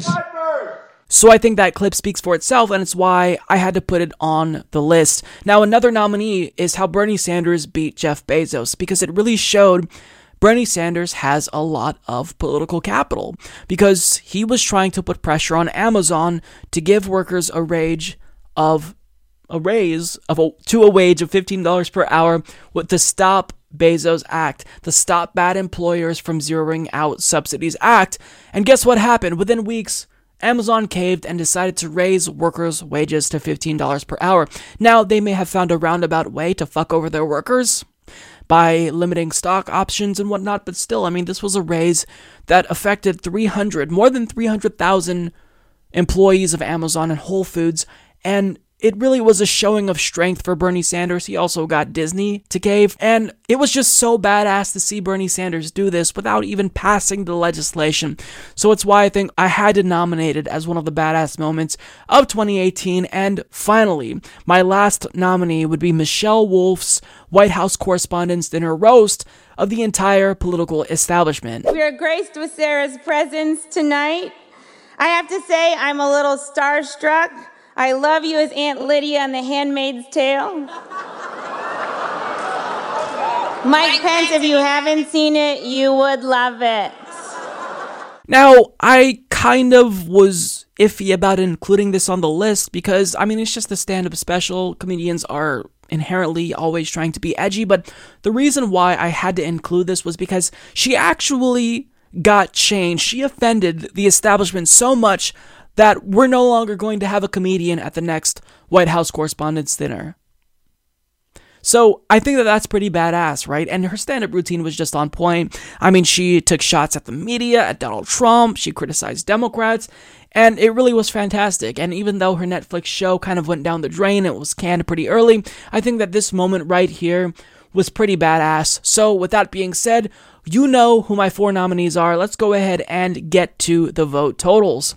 So on Twitter, Alexandria Ocasio-Cortez's surprise victory at forty-seven percent is your badass moment of twenty eighteen. And coming in second is Bernie Sanders beating Jeff Bezos, Michelle Wolf with nine percent, and at five percent, the Seattle citizen that berated city council.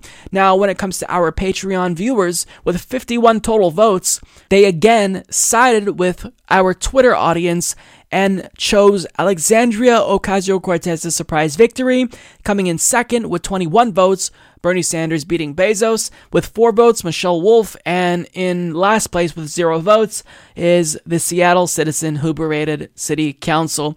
Now, again, like with our what the fuck moment, the YouTube audience disagrees with the Patreon and Twitter audience, which is, which is really interesting to me because usually you guys are all in lockstep, but nonetheless, um, the YouTube audience, with three thousand votes total, chose Bernie Sanders beating Jeff Bezos as their badass moment of twenty eighteen with fifty-one percent of the vote, and coming in second with thirty-eight percent is Alexandria Ocasio-Cortez's victory with seven percent. Michelle Wolf's roast, and with four percent, the Seattle citizen who berated city council. Now, this was close. I actually agree with the Twitter and Patreon audiences more because even if that Bernie beating Bezos moment was pretty badass, I think that's still the the hope and optimism that A O C's victory brought to all of our lives was really the biggest badass moment for me. But because YouTube had the most votes, uh, it's clear. Bernie Sanders beating Jeff Bezos is your badass moment of twenty eighteen.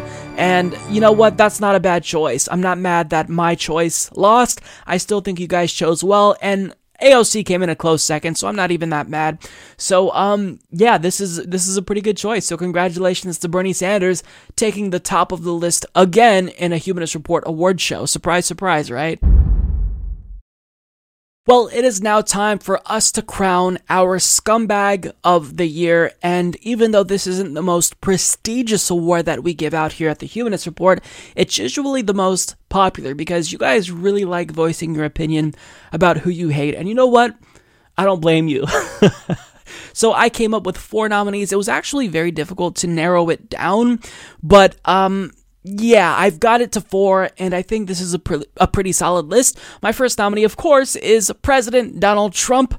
I really don't think that this one needs any explanation here. He's continuously fucking over Americans. He introduced his family separation policy this year. He's deregulating the industries. I mean, his deregulation literally facilitated an E. coli outbreak this year because farms were using dirty water for romaine lettuce. So, I mean, it really doesn't need to be said why he's on this list.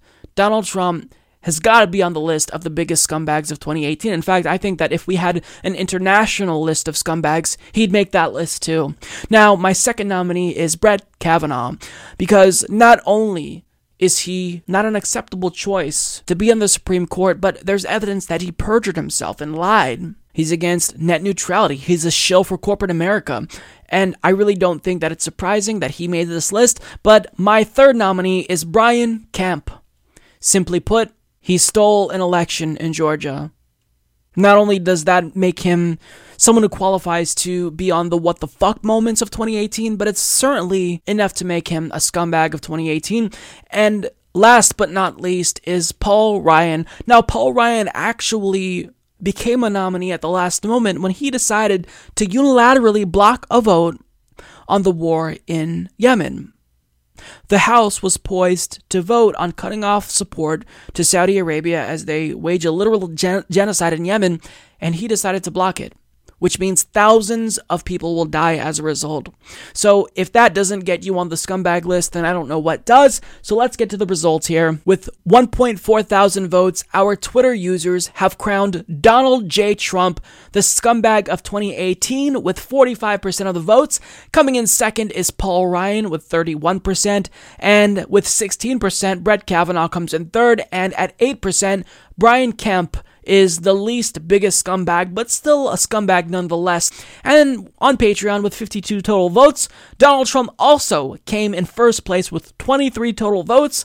Paul Ryan also came in second here with thirteen votes. With eleven votes, Brett Kavanaugh's third, and with five votes, Brian Kemp is fourth. And when it comes to our YouTube audience, with four point seven thousand votes, well, it's clear you guys definitely think Donald Trump is the scumbag of twenty sixteen with sixty-one percent of the vote. And Paul Ryan with twenty-one percent comes in second again. And with thirteen percent, Brett Kavanaugh comes in third. And with five percent, Brian Kemp comes in fourth. So this is an instance where our Twitter, Patreon, and YouTube viewers all agree, and the results are mirrored completely in all three categories. Donald Trump, by far and away, is the biggest scumbag of twenty eighteen according to Humanist Report viewers, and I actually agree with them. We're in lockstep here. We all agree that this scumbag is the scummiest scumbag of twenty eighteen, and going to the comments, Mama Bear says, this could have used an all of the above option, and I totally agree. Yarrow Martis says, my dudes, Brian Kemp fucking stole a goddamn election. Mike Sarvis says, I'm finding it impossible to make a decision here. While Paul Ryan's ideology is sociopathic, the term scumbag was made for guys like Trump and Kavanaugh. The Political Witch says, dang it, Mike, I can't choose. I feel ya. And One With The Water says, each one is as vile as the next. How to choose? So yeah, I feel you. It seems like the viewers had a difficult time choosing, but by far and away, Trump won. won this title, but nonetheless, he came out on top of this list. Um, and even though it was difficult, because these are all pretty big scumbags, uh, Donald Trump is the scumbag again for twenty eighteen. If you'll recall, last year, Ajit Pai won by a gigantic, I mean, just a landslide victory. He was the scumbag of twenty seventeen, but the reason why he didn't make that list is because I tried to make it centered around the year and events that happened in that year. So Ajit Pai didn't really do anything new this year, even though he still repealed net neutrality and is still fighting to keep it that way. I really did plan on putting him on this list, but at the same time, it wouldn't seem appropriate given that he did his worst, scummiest thing in twenty seventeen, um, because there were some comments of people saying, where the fuck is Ajit Pai? And I, and I feel you. He's basically just an honorary scumbag every single year. But, I mean, for the most part, you guys made your voices heard. It's Donald Trump by far and away, so congratulations, I guess, Trump. You are our scumbag of twenty eighteen. Well, it is now time for our most prestigious award. We hand out this award every single year at the Humanist Report, and let's just go through, you know, the history of the T H R awards and see who was able to win the coveted M V P award each year. So, in twenty fifteen, the very first year when we launched the podcast, the winner was Bernie Sanders. In twenty sixteen, our second annual Humanist Report Awards, the winner was Bernie Sanders. In twenty seventeen, the third annual Humanist Report Awards, can you guess? It was Bernie Sanders. Now, of course, Bernie Sanders made the list of nominees. It wasn't even a question. It was a no-brainer. And really, there were two nominees I selected, Bernie Sanders and Alexandria Ocasio-Cortez. That was really the no-brainers. The other two that I struggled with were who would be third and fourth on my list of nominees. And I went with Christine Blasey Ford as number three because I don't think what she did and the power that that had can be understated, because think about this. She had nothing to gain and everything to lose by coming forward and allowing Americans to hear the truth about Brett Kavanaugh. And she's still paying the consequences of her action till this day because she can't come home. She's facing death threats. She's, ha- she's had to move multiple times. I really commend her, and I think that that was a pretty bold move. So that's why she's definitely a nominee. And the last nominee for me is the Sunrise Movement protesters, and this really came out of nowhere.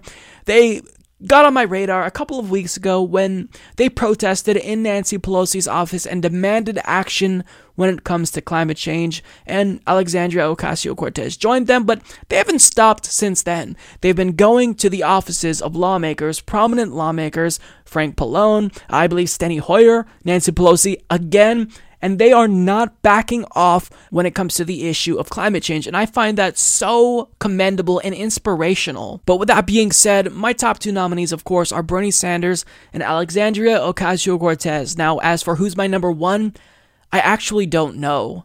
Between Bernie and A O C, I honestly can't really choose. I mean, on one hand, I want to choose Bernie because Bernie Sanders is the one who inspired a politician like Alexandria Ocasio-Cortez in the first place. But on another hand, it's people like Alexandria Ocasio-Cortez that is breathing new life into the progressive movement and energizing us. So I don't know who to choose. And s- still, till this day, I don't know who the fuck to pick. But here's one thing that's really interesting about this category this year. For the first time in the history of the Humanist Report Awards, this is the first time that the hegemony of Bernie Sanders has been challenged, because he's been number one by far and away. It's been a landslide victory pretty much every time. But for the very first time, he got a run for his money by Alexandria Ocasio-Cortez. So let's get to the results here. On Twitter, with a total of five hundred thirty-five votes, Alexandria Ocasio-Cortez wins with fifty-two percent of the vote. And Bernie Sanders kind of coming in a distant second here with thirty-seven percent. We have the Sunrise Movement in third place with six percent and Christine Blasey Ford in fourth place with five percent. Now, when you go to Patreon, the story's a little bit different. So with fifty-seven votes total, Bernie Sanders actually beat Alexandria Ocasio-Cortez. He came in first with thirty votes. Alexandria Ocasio-Cortez came in fourth with twenty-four votes, and Christine Blasey Ford came in third with two votes, and with one vote, the Sunrise Movement came in fourth. And now, where it matters the most, where we have the most votes, our YouTube audience decided that the M V P for twenty eighteen will, in fact, again, be Senator Bernard Sanders with fifty-three percent of the votes. He is your M V P again. A O C getting a pretty respectable thirty-nine percent of the vote in second place.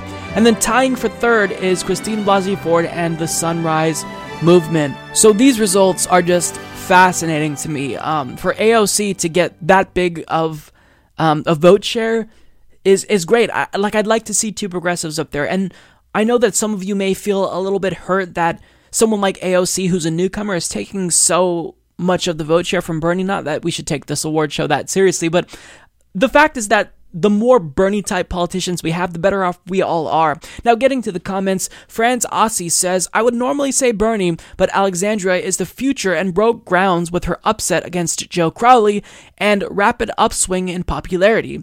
Steady Mobbin says, it's always Bernie, man. I feel ya.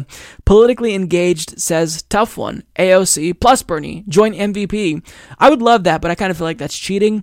Uh, Mike Pence's Cowboy Bulge. Wow, I can't believe I just read that name out loud when my mom will be watching this.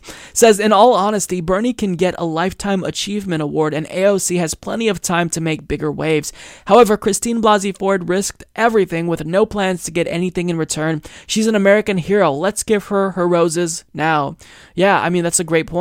Amanda Fairholt says, it's so hard to choose. I empathize with you one hundred percent, Amanda. I this was tough. Again, I still don't know who I pick. Do I pick Bernie or A O C? So I mean, I don't have to pick. That's the good news. I pick my four nominees, and you guys pick for me. But um, it's tough. But certainly for them to be at the top two, it really is something that I do agree with. But certainly we've got to pay tribute to the others. Um, as well as the honorable mentions. I mean, Ro Khanna, there's uh, Pramila Jayapal, Sarah Smith. There's a lot of individuals that are worthy of this award. But for the most part, you guys chose the M V P. And now for the fourth year in a row, Bernie Sanders is the M V P at the Humanist Report Award Show. Um, it says something, man. Bernie Sanders has some staying power. And progressives still really love Bernie. And uh, I don't blame you. I love Bernie too. So there you have it. This has been the Humanist Report Award Show. We just handed out our most prestigious award. So congratulations to the winners. Not all of you are winners. I'd argue that the scumbag scumbag category is a pretty bad category to win in, but nonetheless, you know, this has been fun, and I, I truly enjoy this. Um, I would highly encourage you to comment down below if you'd like to see new categories introduced next year, because this is coming back in twenty nineteen. Obviously, I love doing these award shows, and it seems like you guys like it too. So, um... there you have it. M V P, Bernie Sanders.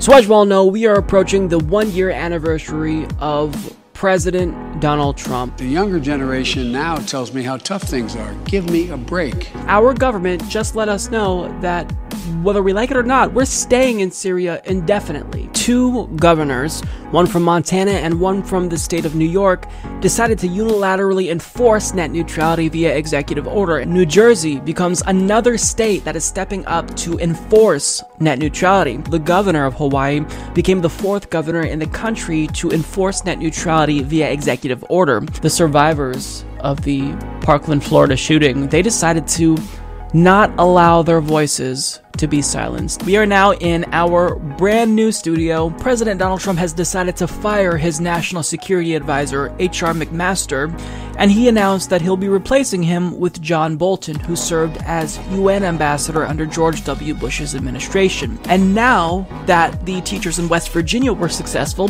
we're starting to see teachers rebel across the country. There was another unarmed black man who was shot and killed this week. His name is Stephon Clark. Donald Trump decided to bomb the capital of Syria. Democrats file suit alleging Russia, Trump campaign, WikiLeaks conspired to interfere in twenty sixteen campaign. You guys are shoveling money at him. That was the second highest ranking Democrat admitting that they frequently stack the deck against progressives. I am announcing today that the United States will withdraw from the Iran nuclear deal. There were some reports that she actually joyfully tortured people. Gina Haspel said, good job. I like the way you're drooling. The United States just opened up its embassy in Jerusalem. Israeli forces shot and killed fifty-seven Palestinians. If you run a bakery, your job is to bake fucking cakes. And if you open your door to the public, you're implicitly acknowledging that you'll be serving all types of people. You don't get to pick and choose who you don't want to serve based on arbitrary characteristics or immutable characteristics. She's been putting herself in danger in order to treat wounded protesters. And a sniper from the Israeli army targeted her and killed her. Well, they didn't know Bernie Sanders. I have the absolute right to pardon myself. He met with Kim Jong-un, and thankfully, he didn't do one of those stupidly aggressive handshakes that he usually does. I mean, it was kind of long and awkward, but nonetheless, things seemed to go relatively well. Nearly two thousand children have now been separated from their parents, and they're being held in these makeshift detention centers, placed in literal cages, and at some of these facilities, the conditions are prison-like. Stephen Miller, for example, was called a fascist while he was having dinner at a Mexican restaurant. Florida Attorney General and Trump surrogate Pam Bondi was confronted by protesters while attending a screening of a documentary about Mister Rogers. Additionally, protesters gathered in front of Secretary of Homeland Security Kirstjen Nelson's house, but that was only after she was shamed while having dinner at a Mexican restaurant. U S Press Secretary Sarah Huckabee Sanders was denied service at the Red Hen restaurant. And you tell them they're not welcome! Her goal here was to condemn Maxine Waters. I strongly disagree with those who advocate harassing folks if they don't agree with you. The internet is under attack right now. One Democrat, this individual, Miguel Santiago, might single-handedly kill that bill. California's net neutrality law has in fact been resurrected by state lawmakers. This is a moral problem, and your response has been to apply more paperwork to this situation. We have a stunning upset with Alexandria Ocasio-Cortez defeating corporate Democrat Joe Crowley. Single-payer, universal health care, universal jobs. There was a Daily Caller journalist who crashed an Ocasio-Cortez rally. We just wrote a two trillion dollars check for that tax cut, the G O P tax cut, and nobody asked those folks how are they going to pay for it. So my question is, why is it that our pockets are only empty when it comes to education and health care for our kids? Amazon puts seven thousand jobs on hold because of a tax that would help Seattle's homeless population. They just caved to pressure from Amazon and Starbucks. The fuck is wrong with y'all? Yeah! The Supreme Court sided with Donald Trump on his Muslim ban. President Donald Trump named Brett Kavanaugh as the replacement to Justice Anthony Kennedy. Special counsel Robert Mueller issued the first set of indictments directly related to Russia's alleged hack of the D N C servers. Donald Trump's former attorney, Michael Cohen, implicated him in a federal crime. Trump's top allies, like Paul Manafort, was found guilty on eight different counts. Some of his former close allies, like David Pecker of the National Enquirer, decided to flip on Donald Trump. The C F O of the Trump Organization, who knows all of Donald Trump's finances like the back of his hand, has now flipped. Problem with socialism, in the words of Margaret Thatcher, at a certain point you run out of spending other people's money. Venezuela. Less than a week after learning about a new study that warned of a runaway global warming effect, Chairman Tom Perez announced a new rule in order to reverse the D N C's two-month ban on fossil fuel contributions. And guess what? The D N C adopted it. The D N C actually surprisingly voted to overhaul their brazenly undemocratic superdelegate system. And this is a huge step in the right direction. Senator John McCain from Arizona has passed. President Donald Trump told lawmakers on Thursday he wants to scrap a pay raise for civilian federal workers. A slim majority of Republicans now want single-payer too. He was killed in his own apartment. To tarnish my son's reputation in his death, I will not sit back. We will not cooperate with the I C C. We will provide no assistance to the I C C, and we certainly will not join the I C C. Beto is way hotter than you do. We believe survivors. The nationwide prison strike that started on August twenty-first. Not only did he dodge incredibly important questions that we need to hear him answer, whether or not the president has the power to pardon himself or whether or not he'd vote to overturn Roe v. Wade, chalking these questions up to hypotheticals.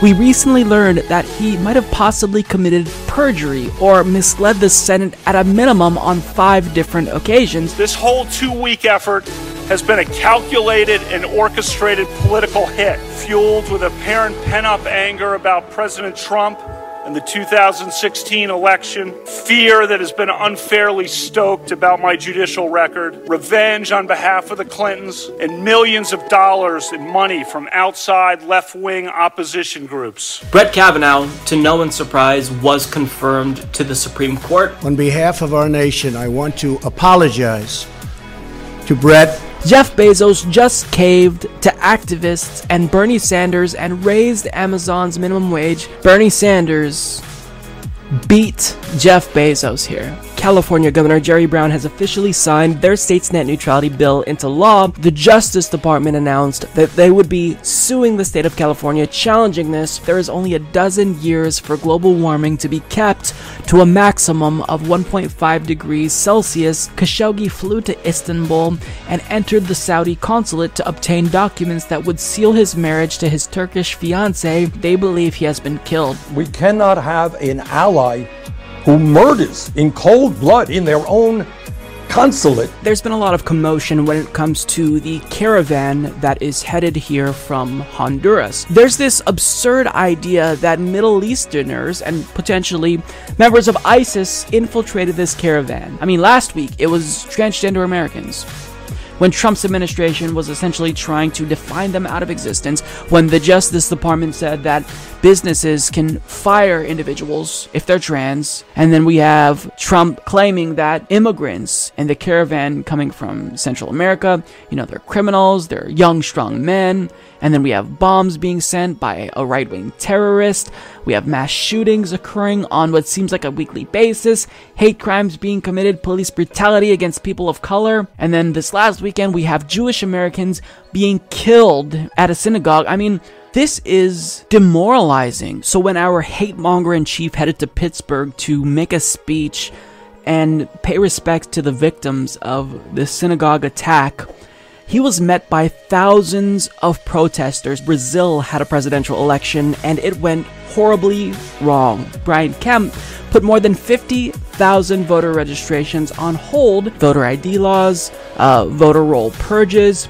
They specifically target people of color, and no, that's not an unforeseen consequence, it's a feature. Their voices have been hindered by a lack of polling places needed to accommodate the demand for voters who actually want to make their voices heard. But knowing that having just one polling place might not necessarily stop these voters from voting altogether, what are Republicans doing now? They're just removing that polling place from the town altogether. I'm not calling Mister DeSantis a racist. I'm simply saying the racists believe he's a racist. But Democrats have taken back the House of Representatives. Are you worried? That's enough. That's Mister enough. Mister President, I, well, That's I was going to ask one of the, the other folks. That's had- enough. More than two hundred youth activists, flanked by Representative-elect Alexandria Ocasio-Cortez, flooded House Minority Leader Nancy Pelosi's office this morning. Alexandria Ocasio-Cortez. No, Alexandria uh, Ocasio-Cortez. Alexandria Ocasio-Cortez. Ocasio-Cortez. Ocasio-Cortez. In an attempt to criticize her for any and every little thing she says or does, it's getting a little bit comical. They're starting to actually look ridiculous. She had these multi-thousand dollar outfits that could pay a month's rent in Washington, D C. Jane Sanders was vindicated, as N B C five reports. Amazing. This is what Donald Trump decided to tweet out the day before Thanksgiving. Quote, "Whatever happened to global warming?" The reason why he made this tweet at this very convenient time for him was in order to spread misinformation and obfuscate ahead of what would be a bombshell report that his own administration would be releasing the very next day about just how devastating climate change will be, not just to human life, but the U S economy. A free Palestine. Mark Lamont Hill was fired from C N N because of that speech. Him passing doesn't change the fact that he was a war criminal. Bernie Sanders' resolution to end United States' support to Saudi Arabia as they carry out a literal genocide in Yemen has just advanced. Republican leadership in Congress moved to stall until next year a broadly supported congressional resolution aimed at ending U S support for Saudi Arabia's bombing campaign in Yemen. A Yemeni's child dying every ten minutes. They tell us to wait till January. That would mean thousands of more Yemeni's kids dead. I am proud to shut down the government for border security, Chuck. So if you want to defeat Trump, I suggest you back Bernie Sanders during the primary. Because not only is he the best when it comes to policy, but strategically, he's the Democrats' best bet at defeating Trump in twenty twenty.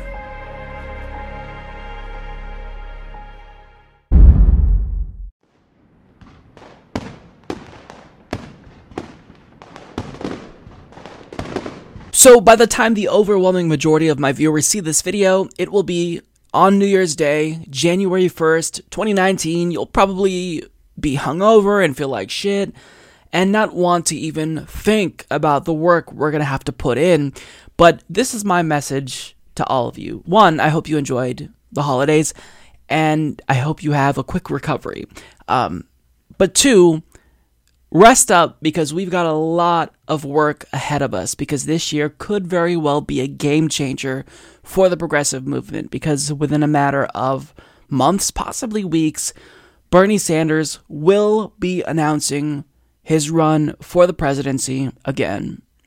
And at that point, we need to absolutely fight ten times harder than we did in twenty sixteen.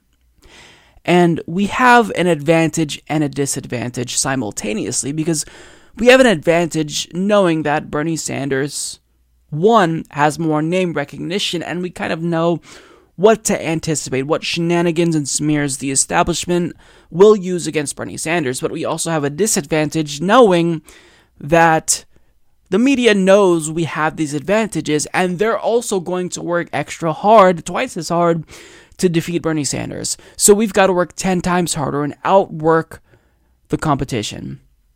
Now, there's a couple things that I want to say.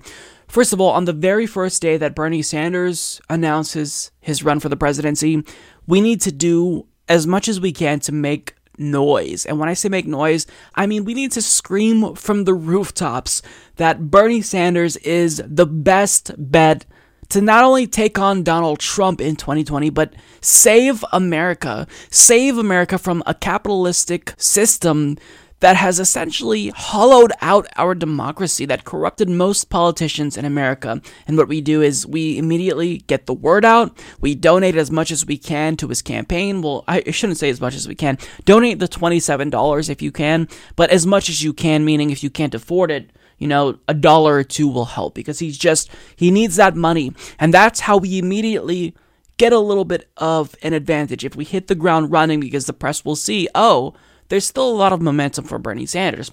Second of all, we need to make sure that we remain loyal to Bernie Sanders. Now, I'm not one for blind loyalty, but the reason why I'm saying this is because we need to be strategically competent. We need to consolidate our votes. So if you see Elizabeth Warren announce or another progressive like Jeff Merkley announce, don't support them right off the bat. I mean, we could acknowledge that they would be great going up against Trump. And while I would support someone like Elizabeth Warren enthusiastically in the event she were to win the nomination, we've got to consolidate our votes.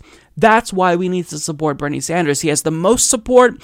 And I think that it's most likely that he'd have the easiest time getting through a Democratic Party primary. And even though I support everyone making their own decision, understand if you if you want policies like Medicare for All and all the policies that Bernie Sanders talks about, consolidating the vote among progressives is our best bet at getting a progressive. And hope that there's enough corporate Democrats to where they all split their votes. So while there may be five percent here for Kamala Harris, ten percent here for Joe Biden, we need all progressives, half of the Democratic Party essentially, to line up behind Bernie Sanders so he gets a plurality and he makes it through the Democratic Party primary.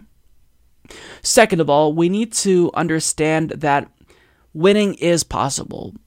You may still be demoralized after what happened in twenty sixteen, and I wouldn't be surprised if the D N C or state Democratic parties did shenanigans, but understand this fact. Bernie Sanders has enough supporters and possible supporters to where he can not just win the Democratic Party primary, but the presidency. There are enough people in this country that would be willing to support Bernie Sanders. It's just a matter of us being successful enough to activate enough people. It's a numbers game. We need more people to support Bernie Sanders than everyone else. And we start doing the easiest thing possible, convincing family and friends to support Bernie Sanders, getting them to register for Bernie Sanders, to, to vote for Bernie Sanders or caucus for Bernie Sanders. Then we spread the word on social media, and then we put in time to phone bank and canvas for Bernie Sanders. It sounds like a chore, but it's very fulfilling, and I would highly, highly encourage you to do that. So just know that as you rest today on January first and recover, we have a lot of work ahead of us. We have our work cut out for us, and if we want to be successful this time around, we need to be more pragmatic, we need to be more strategic, and we need to beat the establishment at their own game. So if you're progressive, if you support Medicare for all, if you want a Green New Deal, if you want to end the wars, understand that there are going to be other individuals that support these policies. Ask yourself why they support these policies. It's because Bernie Sanders has been a leader on these issues, and they have no choice if they want to be successful. So it would serve us all extremely well if we consolidated support for one progressive candidate, and that person is Bernie Sanders. So, um, yeah, I just wanted to give you these words of encouragement, and also let you know that we... We've got a lot of work to do, and it's going to be exhausting, it's going to be demoralizing at times, and we're going to have some defeats here and there, but we may also have some wins here and there. And winning is entirely possible. It's just a matter of how hard we work. We've got to outwork the competition. So, in short, gear up, because this is going to be the fight for our lives. And I mean that both strategically and literally, because if we don't get someone who stops with this trend of neoliberalism and never-ending wars in both parties, I don't want to know what type of cartoonish villain the Republican Party will produce eight years down the line. Bernie is our best bet, and he's also a pretty phenomenal candidate. So when he announces, we've got to hit the ground running. So I hope you guys all enjoyed your uh, holiday season, and I hope you are ready to fight, because this is not going to be easy. Never underestimate any of your opponents, and even if polls start to show that Bernie Sanders is ahead, even if he starts racking up pledged delegates, treat it as if we're losing, because we can never underestimate our opponents. And even if Bernie Sanders is successful at the Democratic Party primary and takes on Donald Trump, don't underestimate Donald Trump, because I think he's going to be more difficult this time than last time, because an incumbent president, Donald Trump, will be more difficult to beat than candidate Donald Trump. And I say this knowing that, you know, Mueller may produce his final report that kind of nails Donald Trump to the wall, but understand that Bernie Sanders is someone who the establishment will fearmonger about. So just know that there's going to be a lot of hurdles that we're going to have to overcome, but it's entirely possible. It's just, it's up to us, and it's going to depend on how hard we work. So um, get ready. Ladies and gentlemen, that is it. That is the end of the Humanist Report in twenty eighteen. I hope you guys enjoy the show. I know it was longer than usual, but that's kind of par for the course, because we don't have an episode the week of Christmas and New Year's, so, you know, we kind of just stack it with some fun segments, and I really look forward to all of the T H R awards, so thank you to everyone who participated and voted and left comments and submitted, you know, your recommendations as to who I should nominate and who everyone should vote on. Thank you all so much, and as usual, we cannot close the show without sending a special thank you to all of our Patreon and PayPal contributors who helped the show not just survive but thrive as well. And I have to send another thank you to everyone. And that monitor just uh decided, oh, okay, it's back. Well, you know, apparently it's just done because this episode has been too long. But what I was going to say was I can't close the show without thanking all of our GoFundMe backers who helped make this studio a possibility in twenty eighteen. I've got a lot planned for twenty nineteen, and I hope you guys all stay tuned and enjoy the program, because it is uh it's gonna get interesting with a new presidential election on the horizon. So look, I'm tired of talking. So I will see you all next year. uh, take care. I'm Mike Figueredo. This is the Humanist Report.